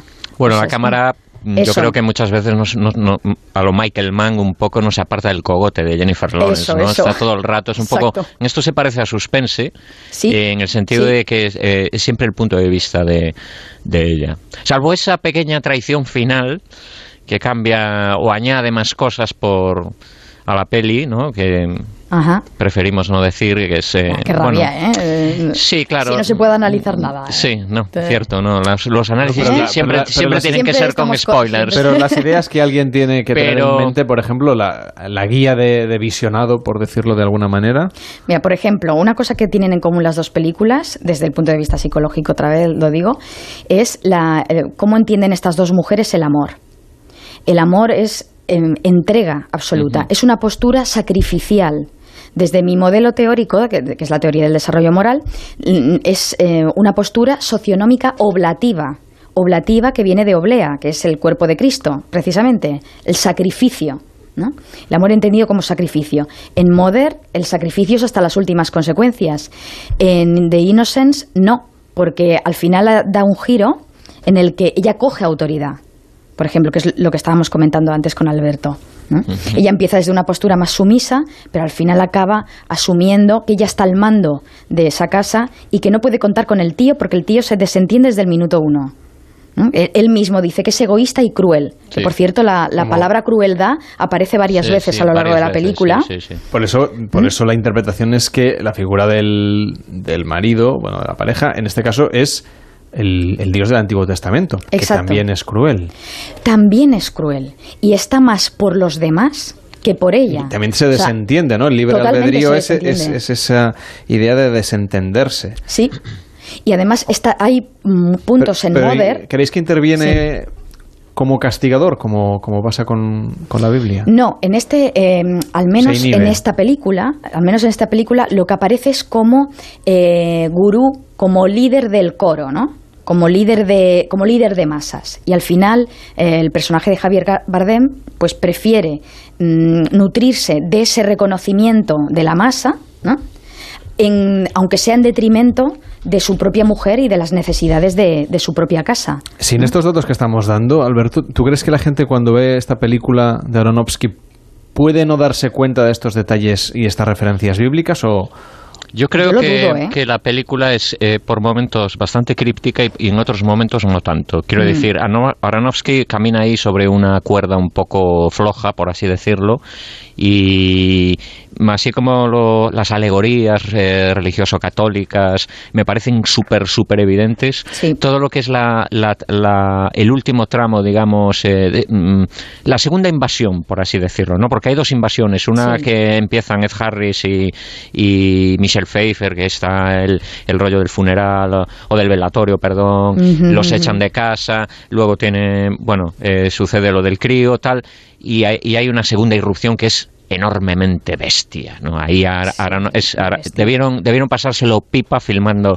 filmando guerra. lo que se ve en esa dentro de esa casa. Ahí la- ahí ya es bastante más críptica la, la película y está llena de es como una especie de eh, sucesión de bofetadas de alegorías, o sea, eh, una tras otra además. Eh, sí, sí, eh, hay, hay un momento en el que es eh, un, un- la liberación, a- la anarquía pura y dura, ¿no? Sí, sí, la anarquía 100%. en tanto visual como, como formal como, como, como temática, ¿no? Y ahí las, las, las alegorías es- son una tras otra, por así Sí, sí, decirlo. sí, ¿no? sí. Y ahí habrá cosas que el espectador, evidentemente, pues pilles a la primera y otras eh, que en segundos y terceros visionados, evidentemente. Claro, se acaba en lo más bestia, pero se empieza en sutilezas como que, por ejemplo, pues la Michelle Pfeiffer cuando le hace comentar, le hace ciertos comentarios a la protagonista, ¿eh? como diciendo no me gusta este color de, de pared, mm, cómo has pintado la pared, ¿no? Podrías haberla Sí, pintado sí. de otra manera. O cómo se, se, se, se mete eh, mm, en su vida personal, ¿no? en su vida sexual incluso. cómo se mete en su vida sexual, pues sí. esto mucha gente se puede sentir Mm. Por- Yo tengo muchos pacientes cuya suegra, o sea que yo visito parejas, cuya suegra tiene llaves de su casa. O sea, tiene las llaves, ¿no? Yo conozco familias que viven todos juntos o que, que viven en el mismo edificio, ¿no? Y no hay Esto límites claros. Era probablemente más ¿no? frecuente de lo que es ahora. Bueno, en cualquier caso, como se nos está acabando el tiempo, Sí. la recomendación es cruzar estas películas, películas, una de ellas muy clásica del año 61 y otra del año 2017, esta última de Darren Aronofsky, esta película mm, titulada Mother y también evidentemente la recomendación que nos traía Alberto Abuin de Innocence que se estrenó en España bajo el título de Suspense y que es una película muchísimo más clásica, ambas con esa parte del terror psicológico como Sí. trasfondo desde un punto de vista del género, pero con una profundidad de personajes y también de, de macrotemas que hemos tratado de hacer aquí un poquito la autopsia en pares y nones en, en Onda Cero con Alberto Abuin desde A Coruña. Gracias por todo y hasta la próxima. Que vaya bien. A Buenas vosotros. noites. A Y, Gracias, Alberto. y con Elia Quiñones desde Barcelona. Que vaya muy bien. Buenas Muchas noches. gracias. El espectáculo del verano en la radio. Pares y nones con Carlas Lamelo. Este verano se esperan más de 90 millones de desplazamientos en carretera y es que estamos deseando salir de vacaciones, pero eso también implica que miles de hogares se quedarán vacíos durante periodos largos. Para viajar tranquilo y poder despreocuparte, asegúrate de tener la mejor protección para tu casa mientras tú no estás, con un sistema de alarma de Securitas Direct. Sabes que ellos están protegiendo tu hogar las 24 horas del día y tú estás más tranquilo, para que tú puedas veranear con absoluta tranquilidad. Confía en Securitas Direct. Protege lo que más importa. Llama gratis ahora al 945 45 45 o calcula online en securitasdirect.es. Recuerda 945 45 45.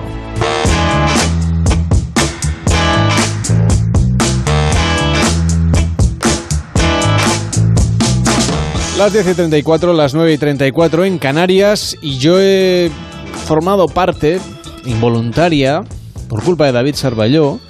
Sí, de, claro, la culpa es de mía, sí. nuevo un experimento radiofónico que consiste en coger a un presentador, sí. presentador cualquiera. Claro, como pero aquí solo hay uno de presentador, con Sí. lo cual eh, o eres Bueno, tú hombre. o eres tú. No, tú me has acompañado, pero, eso sí. pero, pero te has quedado de testigo. De Sí, sí, sí, Testigo únicamente. Bueno, el caso es que cogen al presentador y lo someten a un entrenamiento de alta intensidad. Barra sufrimiento. Barra sufrimiento en un centro de tortura. Exactamente. También le llaman centro de fitness o de. Pero si le quieres decir de tortura, está Sitio bien. sí. horroroso, deberían redecorarlo por lo menos. Bueno, a ver, se puede hacer temáticos, pero el tema. A ver, ahí vas a sudar. O sea, si no sudas, no hay. Pero el problema no es sudar, es sufrir. Ya. Bueno, hay quien disfruta con esto. Eso es un tema Con que luego no, no- con los nos pueden- sexólogos, o sea, les preguntaremos, Sí, ¿eh? lo- Pero bueno, en cualquier caso, adelgazas, sudas y aprendes cosas. Hemos Pues aprendido no un me de adelgazado cosas. ni un gramo. Bueno, eso es otro tema, pero la intención Eso que me ha dicho el entrenador que me sobran dos kilos. Que no le he cruzado la cara porque, porque Pero- soy una persona pacífica. Pero si es un halago, si hay mucha gente que dicen te sobran eh, 37,2 mm, kilos como mínimo, dices, bueno, váyase usted a tomar por viento. Si solo te dicen dos, está bien, está bien. Pues ya he llegado a la sala de torturas porque he estado pensando que mm, como este verano tenemos solamente dos entregas, dos fines de semana en los que me someto a esta operación Bikini Express, pues Miquel Bosch ha dicho, esta semana lo que voy a hacer es traerte directamente a un centro de entrenamiento. Claro, a mí las camas de pilates siempre me dan ese punto de terror. Porque, a ver, tan- hace mala pinta eso. Sí, tiene su puntito, ¿eh? Tienen ahí ese rollo un poquito de desado, pero no, no tiene nada que ver, es, es salud, eso es salud, no te Yo, preocupes. yo de sado no diría, yo diría de tortura directamente. Tortura directamente, sin placer, ¿no? Aquí, dolor por el dolor, no. No, no. Pilates hoy no haremos porque no me dedico a ello, pero como, como puesta en escena ahí lejos queda, queda bonito. Sí, pero es como una amenaza, ¿sabes? Que la- la- lo tienes ahí. Exacto, si te portas mal acabas ahí, ¿no? Hay algo que, que probablemente sea peor, que sean estas pesas de, de todo tipo, eh, pesas rusas, pesas eh, convencionales, mancuernas, etcétera. Yo, yo no tengo ningún tipo de experiencia prácticamente subiendo, utilizando estas cosas. Bueno, pues la experiencia que puedas tener la, la- la intentaremos conseguir hoy. Y serán ejercicios de fuerza típicos que, que es muy importante que los aprendas a hacer bien porque si, si luego los, los mantienes durante tu, tu día a día, seguro que mejoras tu forma física. Y la gente tendría que, no sé, utilizar las pesas de manera frecuente, se puede mm, conseguir buenos resultados sin utilizarlas. A mí, por ejemplo, por explicarte mi situación personal, me da una pereza terrible eso de contar, me descuento, porque vengo escuchando la radio cuando voy al gimnasio y ahora descanso un minuto y ahora... Sí, a ver, requiere, requiere pues entrar Disciplina. un poquito, disciplina y entrar un poquito en la dinámica de- de- del trabajo. Sí que es verdad que con el otro, el que hicimos el otro día en el parque, no tienes que contar repeticiones, sino que vas, vas un poquito más lo que sería más a saco. Y aquí, al ser trabajo de fuerza, pues sí que tienes que contar un poquito las que haces porque tienes que justo llegar a, a un máximo o un mínimo de, de movimientos. ¿Y qué, qué podríamos decirle a la gente para que se anime? Es decir, pienso en gente como yo, ¿no? Que le da pereza lo de decir voy a subir las pesas y ahora me paro y ahora me tengo que contar hasta 8, hasta 12, hasta 10 o lo que sea y volver a empezar. Tenemos que pensar que, que el trabajo de pesas, aunque pueda ser aburrido para la gente inexperta, es muy necesario, es muy importante para, para, por ejemplo, para perder peso. La gente a veces dice que es mejor hacer eh, trabajo cardiovascular o, trabajo de fuerza. Pues las dos. Las dos son igual de importantes porque un, cuerpo con un tono muscular elevado genera un aumento metabólico y eso hace que pierdas peso. Entonces, tan importante es hacer el trabajo de, fuerza como después el de cardio, porque evidentemente el de cardio será, será, muy será, será necesario, pero, pero no hay que obviar ni uno ni lo otro, los dos. A veces asociamos eso de las pesas, pues más a los músculos muy desarrollados, a los hombres, más que a las mujeres. Y, y en realidad son también muy útiles para, para las mujeres. Por supuesto, en ese caso eh, no hay diferencia. Es decir, eh, las mujeres tienen que trabajar fuerza, tienen que desarrollar su musculatura y luego ya a nivel hormonal, al no tener testosterona, no van a desarrollar grandes, grandes cuerpos, que es, que es otra de las preguntas que tienen las mujeres, del, mie- que tienen ese miedo de, Tienen miedo de convertirse en... En, en Hulk, sí. Exacto. Sí, dicen, oye, si, si paso por lo de las mancuernas me voy a poner gigante. No, no va así.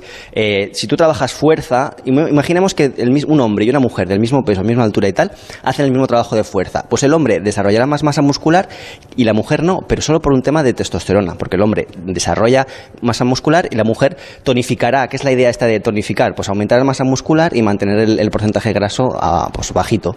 Y por ejemplo, para empezar, eh, alguien que lleve tiempo eh, sin hacer deporte o que a lo mejor lo que quiere es eh, primero perder rápido y luego ya en todo caso mejorar, es bueno que haga un- unos primeros periodos así más de cardiovascular, por aquello de que es más dinámico, eh, que es más seguro, porque claro, no es lo mismo subirse a una cinta o a, un- o a una máquina dirigida, donde el riesgo de lesión parece mucho más pequeño, que cuando uno tiene que coger unas pesas que, como nos decías, si no sabes utilizarlas bien, es fácil que te hagas daño.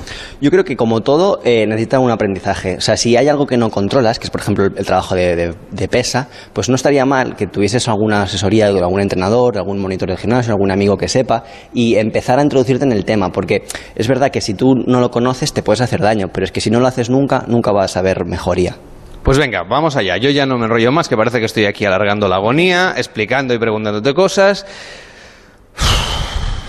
Venga, ¿qué voy a ¿Decimos hacer? los nombres de los ejercicios? Venga, por favor. que molan? Claro. Venga, peso muerto. Vamos a poner el nombre a la tortura. Peso muerto. Empezamos bien. David Sarballo, be- be- peso muerto. No podíamos empezar mejor. Es que es, es como lo de decir, bueno, vamos a ver, peso muerto. Y luego ya, si sobrevives, vamos a hacer otro. Luego ya vamos al ejercicio zombie, porque ya estaré muerto. Es verdad, igual que- Muy bien, empezamos con el peso muerto. Me gusta el nombre. Exacto, peso muerto. Después pasamos a sentadilla una pierna, ¿eh? que eso ya es más tranquilo. que porque la otra la habré perdido. La otra la perdido, exactamente. Luego es press banca, ¿vale? Que ahí trabajas el, el trabajo de pecho. La banca tampoco suena muy bien, ¿eh? press banca, press banca se llama así. Y luego una cosa que es muy chula que se llaman dominadas, que ahí vamos a ver realmente si estás fuerte o no. Es- no. Ya te lo digo yo, no hace falta que hagamos el ejercicio, podemos ahorrarnos el esfuerzo. Entonces, dominación, banca, peso, muerte, vamos. Esto parece la baraja del tarot. Bueno, pues vamos a empezar con eso del peso muerto. A ver, ¿qué- ¿en qué consiste? ¿En qué consiste? A ver, este ejercicio hay que cogerlo con, con cariño porque eh, requiere mucha técnica. Hacerlo bien eh, te genera muchos beneficios y hacerlo mal te puede lesionar, ¿vale? Entonces, las cosas que tenemos que tener en cuenta son varias. Por ejemplo, la primera es acercarse a la barra, de poner los pies paralelos a lo que es la, la- la cintura, ir a agarrar el peso y con la barra tiene que estar siempre a ras de pierna, es decir, la, la barra te tiene que ir rascando un poquito tibias para evitar que haya una curvatura lumbar y hacerte daño. Entonces, Te la voy a levantar como, en- como, como lo que hacen en la alterofilia de los Juegos Olímpicos, pero mejor, ¿no? En la alterofilia la levantan por encima de la cabeza, tú en tu Yo caso... no voy a llegar tan arriba. Tú lo levantas como si alguien estuviese barriendo por debajo. En plan, levanta un poquito los pies. Sería mira qué eso. Sería eso, ¿vale? Y ahora, sin separar las piernas, tienes que subir. Hasta arriba. Pa. Y clac. Eso es. Y bajas otra vez con la misma línea. Tocando. Esto recto. Súper recto. Ahí. Eso es lo que a mí se me olvida. Y ahora para. Y arriba fuerte. ¿Y por qué es tan importante tener la espalda tan recta? Bueno, básicamente para evitar lesiones y esto lo que hace es protegerte de posibles, eh, posibles dolores lumbares que la gente dice, hostia, me he levantado y me he quedado clavado. Pues con esto estás previniendo ese tipo de problemas. No me quedaré clavado, pero casi no sobrevivo a este entreno. Bueno, eh, luego pusimos una loción de 3 en 1 para que la cosa pues volviese no a las máquinas sino a ti, pero bueno, está. No, no, ya se entiende, se entiende. No, pero has llegado bien, has llegado Peso bien. muerto sobrevivido. Ahora me Sí, los nombres, eh, el tema del naming no lo llevan muy bien, lo de pero bueno. las dominadas. Vale, esto sí que lo hemos visto más en las películas, en los gimnasios y, y allí donde uno haya ido. Es decir, es un banco de, típico de gimnasio con dos pesas, con dos mancuernas. Pues eso es. El típico que puedes ver en cualquier película de cárcel, etcétera, ¿eh? De un Muy bien. Levantando pesas ahí a muerte. Entonces la estructura es, es muy sencilla. Te pones boca arriba mirando al techo, yo te acerco a las pesas y tienes que levantarlas por encima de tu cabeza, ¿vale? Muy bien. Y desde aquí subimos fuerte. ¿Controlas bien o qué? ¿Sí? Yo creo que sí. Vale. El peso, ¿qué tal? Ha sido sencillo, he visto, ¿no? No sé. Yo creo que tocaría subirte, subirte el peso. ¿En serio? En este caso sí. Porque tienes que ver un poquito a la persona. En este caso tú ibas bastante sobrada. Como estaba hablando y todo el Ah, rollo. claro, En el fondo llevo un. Hulk dentro que tengo que sacar. Ibas bastante relajado. Entonces, aquí es cuando el entrenador tiene que fijarse y decir, ha ido muy tranquilo, vamos a subir de peso. Y, y esa sensación de que te, te cuestan más las últimas que las primeras, Hmm. eh, ¿se puede tomar más tiempo uno haciéndolo? más tiempo. Bueno, eh, vas más lento porque vas más cansado y el músculo tiene más, más fatiga, pero tenemos que intentar que, que la primera y la última eh, no haya tanta diferencia en cuanto a tiempo de ejecución, etc. Así que es normal que la última vas a te va a costar más y vas a ir más lento, pero, pero que la puedas acabar haciendo, ¿vale? Sí que es sí que importante. Si, si ves que no llegas, es que has elegido un mal peso. Lo de las dominadas mm, suena fatal. Me lo vas a tener que explicar bien porque ya hemos pasado por la banca, ya hemos pasado por el peso muerto y ya en la banca ya te dominan bastante, eh, sobre todo si tienes una hipoteca. Entonces, en este caso, eh, esto sí que ya es totalmente una máquina de tortura.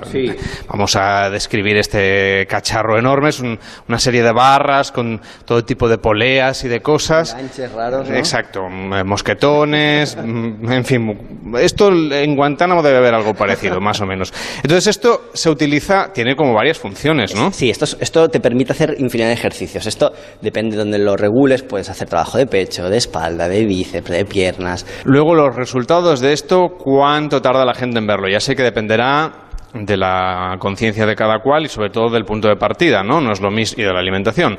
No es lo mismo alguien que empieza con sobrepeso que alguien que está más o menos, eh, en fin, que, que tiene un, no sé, una cierta predisposición a hacer ejercicio, aunque no sea de entrenamiento de este duro. Y a mí me gusta hablar de dos, tres meses para que realmente el cambio esté bien asentado, porque no solo es el- la hora o las dos horas que te machaques aquí, sino es el, la autodisciplina de hacer más entrenamientos por tu cuenta, la de alimentarte bien, la de descansar. Entonces, mínimo un par de meses o así para, para generar unos buenos hábitos. O sea, el que empiece ahora, durante el mes de agosto, durante Sí. las vacaciones, para, octubre. para Navidad. Sí, para Navidad, entonces la volveré a liar porque entonces estará comiendo polvorones, polvorones, turrones y tal, y se da el cuento de nunca acabar, ¿no? Pero en principio sí, para Navidad tendría que estar ya en forma con los hábitos bien adquiridos, sí. Para pedirle a los reyes un poco de fuerza de voluntad anticipada para empezar ahora en verano. Bueno, vamos allá con este ejercicio, las Venga. dominadas Exacto. para el cuerpo de bomberos. Cuando entré en Onda Cero no me hicieron hacer ninguna prueba de estas características. Suerte, porque a lo mejor no, no estaría aquí. Pero, oye, con el tiempo, aquí me veo, sentado frente al micrófono ante una máquina como estas. Pues vamos a por ellas. Va, primero sin, sin ayuda y luego veremos. Va. Vale. Eso es. Vale. Y bajas abajo, cojo aire y arriba. Bueno, sin tocar el suelo. ¿eh? Lo del aire cuando era... Cuando subes. Cuando subo cojo aire. Exacto. Y una cosa, tú que ya eres entrenador personal, que te dedicas a esto, que haces un montón de ejercicio, ¿tú cuántas haces? ¿Cuántas hago? ¿Cómo? ¿Con barra o sin barra? No, sin barra. sin barra depende de lo cansado que esté, pero, pero puedo llegar a hacer 12, 15, sí. Sí, sí.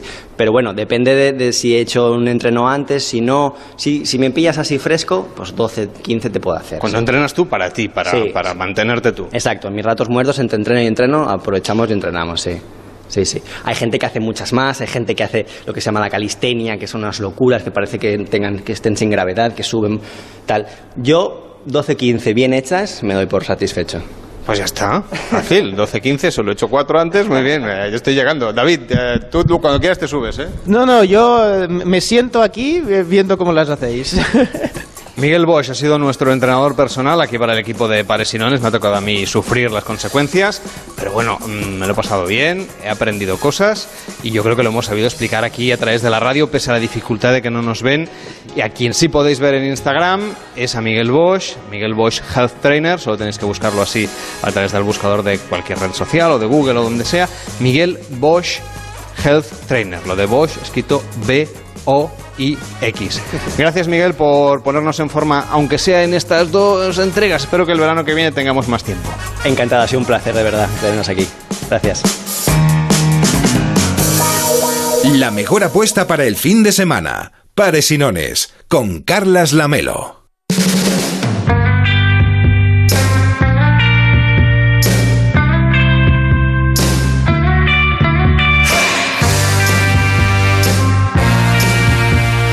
Tenemos con nosotros también a nuestros sexólogos de guardia. Ana Farré, ¿qué tal? Muy buenas noches. Buenas noches. Auriol Lugo, ¿qué tal? Buenas noches. Buenas noches. ¿Lo del ejercicio físico ayuda también a las relaciones de pareja?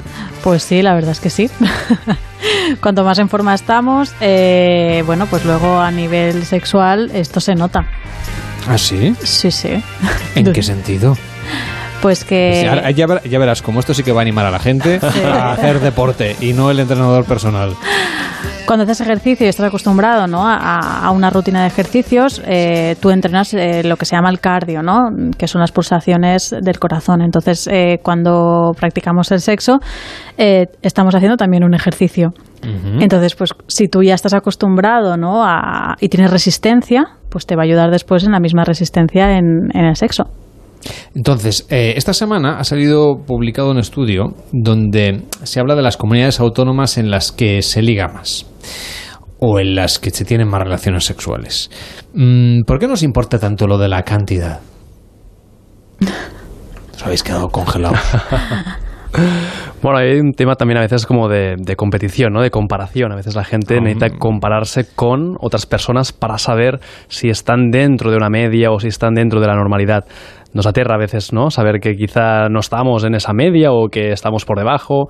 Entonces, pues bueno, las personas pues buscan, ¿no? Buscan saber si realmente están en ese nivel. Y eso pues nos lleva a luego muchas frustraciones. Yo pensaba hace años, eh, no muchos, pero hace un tiempo, que saldría una aplicación tipo, ¿sabes? Las de correr o las de beber no sé cuántos vasos de agua, que monitorizaría esto. Y que se pondría como muy de moda, pero que yo sepa no existe. Oye, pues quizás la inventas y, de- y vamos. No, porque no sé desarrollar yo estas cosas. Una cosa es pensar la idea y otra es sentarse ahí a organizar los números y el código y todo eso. No, hombre, no estaría mal, ¿eh? porque sí que es verdad que es un tema que aún es tabú, la verdad.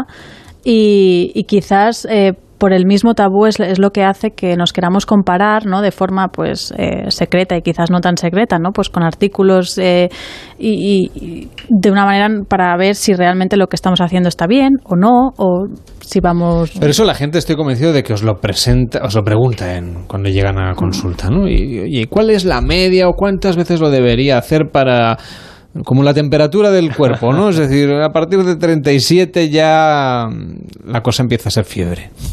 Bueno, es, la fiebre ya es, es una temperatura mucho más alta, ¿eh? pero ya me entendéis. Encontrar como, como a ver cuál es la, la comunidad autónoma, como decíamos, donde se hace se practica más el sexo, pues a ver si estoy en la media o no. Ahora, ahora vamos a dar los datos, que sé que la gente estará ahí mordiéndose las uñas. Pero me interesa hablar del tema antes de que la gente empiece a, a discutirse por la comunidad autónoma. ¿Os pregunta la gente, ¿voy bien? ¿Estoy en la media? Nos preguntan sobre todo si, si está en la semana, ¿no? Si las veces que lo hacen es lo normal dentro de la, de la media a nivel de, visitas que tenemos. Entonces aquí nosotros intentamos no entrar en comparaciones y simplemente eh, preguntar a la pareja, ¿no? Si realmente están satisfechos. Porque hay un tema también de satisfacción. No es la cantidad, sino realmente la calidad. Entonces, cuando ves que hay una parte de la pareja, hay alguien de la pareja que no está satisfecha, entonces aquí ya em, tenemos que entrar en, en cómo se hace, qué momentos se encuentran, la calidad de esos encuentros. Por comunidades, que sé que lo estaba esperando. Andalucía gana. Sí. Seguida de Canarias, Cataluña, Comunidad Valenciana, Madrid, País Vasco, Galicia. ¿Será verdad aquello de que para hacer bien el amor hay que irse al sur? Sí, pues parece que sí. ¿Por el calor o...? Sí, a ver, el clima hace mucho y después también, evidentemente, el, el tema más eh, cultural, ¿no? Eh, sí que es verdad que eh, la gente andaluza tiende a ser como más abierta, más talamera, más de contacto físico, ¿no? Y entonces esto ayuda o propicia, pues, estos temas. Esto es lo que deberíamos tomar nota, ¿no? De alguna manera, Sí. el, el hecho de, bueno, mm, seducir un poquito más y mejor, ¿no? Mm, Regalar la oreja, ¿no? Que se dice. Regalar la oreja. A ver, ¿cómo se rega- Está David Morales tomando Estoy nota. tomando nota. vamos. A ver, ¿cómo podemos tener más éxito en esta parte de nuestra vida de pareja, en el sexo? Siempre decimos a nuestros pacientes que sean sinceros, sinceros con lo que les gusta, con sus deseos y con, con sus gustos, ¿no? Porque otra de las cosas que siempre nos preguntan, aparte de si estaban en la media, ¿no? De cuántas veces, con qué frecuencia lo practican, es si los gustos son normales o no. Ya sabéis que a los psicólogos no nos gusta mucho la palabra normales, porque normales no hay nadie. Pero eh, tenemos que ser sinceros, o sea, si a nosotros nos gusta pues, las fantasías sexuales, nos gustan ciertas posturas, nos gustan, pues esto tiene que haber una comunicación con la pareja. Incluso aunque no sea una pareja estable, sino que sea una pareja sexual, que ahora pues hay muchas, también ha de haber esta comunicación. Esto me gusta, esto no me gusta. Hemos de romper un poco con el tabú este de que, bueno, mm, quizás, ¿no? El- a nivel cultural de la mujer es un poco más sumisa y el hombre pues es el que guía. Pues no, aquí tiene que haber eh, una relación igualitaria y hablarlo. Da la sensación de todas maneras que más que hablar, en cualquier caso se, se aborda la cuestión cuando hay una queja, ¿no? Claro, es eso. No, no Una tenemos insatisfacción. Claro, pero cuando hay una queja, entonces eh, hablando mal te corta el rollo. Por ya, eso, ya no ya no sigues. consigues, claro, no entonces es mucho mejor hablarlo antes de que llegue a esa queja. ¿Cómo lo hacemos? ¿Podemos simular aquí cómo introducir el tema? Igual que se dicen los, los gustos culinarios, ¿no? Se Mm. transmiten, porque a mí me gusta más la carne, el pescado, no pero sé qué. no es tan fácil, ¿eh? Bueno, Decir que pero te a veces- la paella, Sí. que... O también, o, mm, eh, también como el, el gimnasio, uno va al gimnasio una serie de tiempo, ¿no? Dicen que los españoles dedicamos al sexo 34 minutos, nada más a la semana. Es poco. Pues si- le dedicamos... Vamos más al gimnasio. Claro. Decir, es que vamos más al Claro, gimnasio. ¿no? ¿Es que sí? Sí, sí, sí. Entonces vosotros diréis que igual que tenemos una rutina para ir al gimnasio, ¿habría que establecer Claro. una rutina sexual? Porque, Bueno, hay claro, que- eso es poco romántico. Sí, hay que vigilar con las rutinas. Sí, es Eh. verdad que a veces cuando hay una crisis en pareja se pueden poner algunas citas, que no es lo mismo que rutinas, son citas o encuentros, para ayudar ¿no? a que vuelva otra vez la llama. Pero sí que es verdad que la naturalidad al final y la espontaneidad es lo que hace también que la conexión sea más auténtica y que haya una, una buena relación. Sobre todo, normalmente, el, el sexo es un elemento más de la relación, pero no es el único pilar. Con lo cual, si van mal otros aspectos, por, por ende, por resultado también, el sexo se ve afectado. Es decir, que al final puede ser más el síntoma que la causa del problema de la Exacto. pareja, ¿no? Exacto. Eso quiere decir que hay que hurgar ahí y a la gente no le gusta, ¿no? Hay que rascar. Exacto, no, porque es eso, es algo como muy íntimo y hay personas pues que evidentemente pues no les gusta que sepas qué es lo que pasa dentro de la habitación. Y, y luego cuando la gente va a terapia de pareja, siente esa complicidad como para explicarlo. Pues no se lo explica a sus amigos o, o no se lo explica a su propia pareja que le tiene ahí, que le conoce bien. ¿Es más fácil que se ponga en manos de un terapeuta? Sí, porque es una persona externa y una persona profesional. Entonces tú sabes que no te va a juzgar y que te va a ayudar. Hablarlo con quizás amigos, eh, pues propicia que algún amigo pues haga el típico comentario o que haya alguna broma detrás o lo que sea.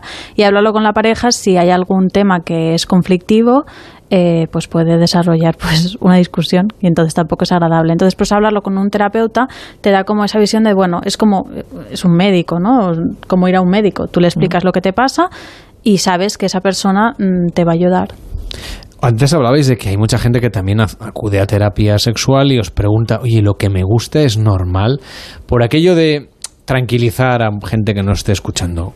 Cosas de este tipo que os hayáis encontrado y que, bueno, queráis aquí de explicar como para que la gente que, bueno, se siente identificado piense, bueno, pues, pues es de esas cosas que hoy otras personas que también se preguntan y aquí estos dos expertos me han dicho que no le dé más vueltas. Por ejemplo, todo lo que tiene que ver con el sadomasoquismo, con el tema del bondage, con el tema de atar. Hace unos años se puso de, bueno, de, moda la novela y la película 50 sombras de Grey. Y yo creo que también fue una gran revelación y una gran ayuda para muchas personas para, para ver también que este tipo de juegos Igualmente en la película y en el libro hay cosas que a lo mejor luego se tuercen un poco, pero en sí ese tipo de juegos, ese tipo de pues son totalmente válidas. Entonces, por ejemplo, hay gente que nos, nos pregunta ¿no? acerca de ese tipo de prácticas. Entonces, al final es eh, el punto de preguntarle a la pareja, ¿estáis cómodos? ¿Es algo que os gusta a los dos? Entonces, aquí tiene que haber una, una conformidad. Si hay alguien de la pareja que no le gusta algo, entonces aquí tenemos un problema. Pero si los dos están con ganas de, de realizar esas fantasías, adelante. ¿Y si hay el problema? ¿Cómo se resuelve? ¿Cómo se llega a un pacto? Ha de haber un punto en el que si hay una de las dos partes que no quiere, a lo mejor también es porque hay una resistencia, a lo mejor hay miedos, a lo mejor también hay una serie de, falta de confianza en la, otra parte. Si es eso, se puede trabajar. Pero si realmente la, otra parte es un no rotundo porque no le gusta, entonces aquí hay que adaptar, hay que buscar. También animamos a, nuestros pacientes a que exploren mucho más. A lo mejor hay más prácticas o más fantasías que no, por ejemplo, fantasías de disfraces, fantasías de, personajes, ¿no? de role-playing. O sea, hay mucho, hay un abanico muy grande de prácticas. y, y no puede ser que a lo mejor eh, interpretando esos papeles pues, a uno de los dos o a los dos les dé como vergüenza no actuar con naturalidad. A mí, por ejemplo, interpretar no se me daría muy bien si tuviera que interpretar un papel. Claro, es eso, ¿no? Eso es lo que decimos. Los dos tenéis que estar mm, cómodos y, de acuerdo, ¿no? En este. Bueno, a lo mejor podemos estar de acuerdo, pero me puede dar un ataque de risa. bueno, pero eso también rompes el, ¿eh? el, role-playing, como decíamos A ver, rompes el role-playing, pero en teoría, eh, bueno, hay una complicidad, ¿no? Hay una intimidad, entonces esto puede llevar a otra cosa. o sea, que al final de lo que se trata es de una cierta naturalidad en la relación sí, sexual. Naturalidad, intimidad y complicidad. Ya está. También es importante que la gente sepa que, bueno, al final se trata de encontrar un punto de conexión con el otro. Si hace poco que nos conocemos, aquí cómo romper el hielo, porque incluso las relaciones que se han establecido a partir de aplicaciones, como comentábamos la semana pasada, todo es muy superficial y también muy rápido. Entonces no sé si da tiempo de llegar a explicarse demasiadas cosas. Aquí han de, los dos partes han de dar un paso adelante y hay que también arriesgar un poquito. También puede ser algo progresivo, no tiene por qué ir, no, no tiene por qué ser directamente ir a tu máxima fantasía o aquello que tienes más eh, oculto, ¿no? Puedes empezar con algo progresivo y a partir de aquí ir revelando más información. Mm. Seguiremos hablando de esto en próximas ediciones de Pares y Nones con Oriol Lugo y con Ana Farré. Gracias por estar con nosotros y hasta la próxima. Buenas noches. Gracias. Llega el transistor a Onda Cero. Nosotros volvemos mañana a partir de las 8 de la tarde, las 7 en Canarias, con el último Pares y Nones de esta temporada de verano. Hasta mañana.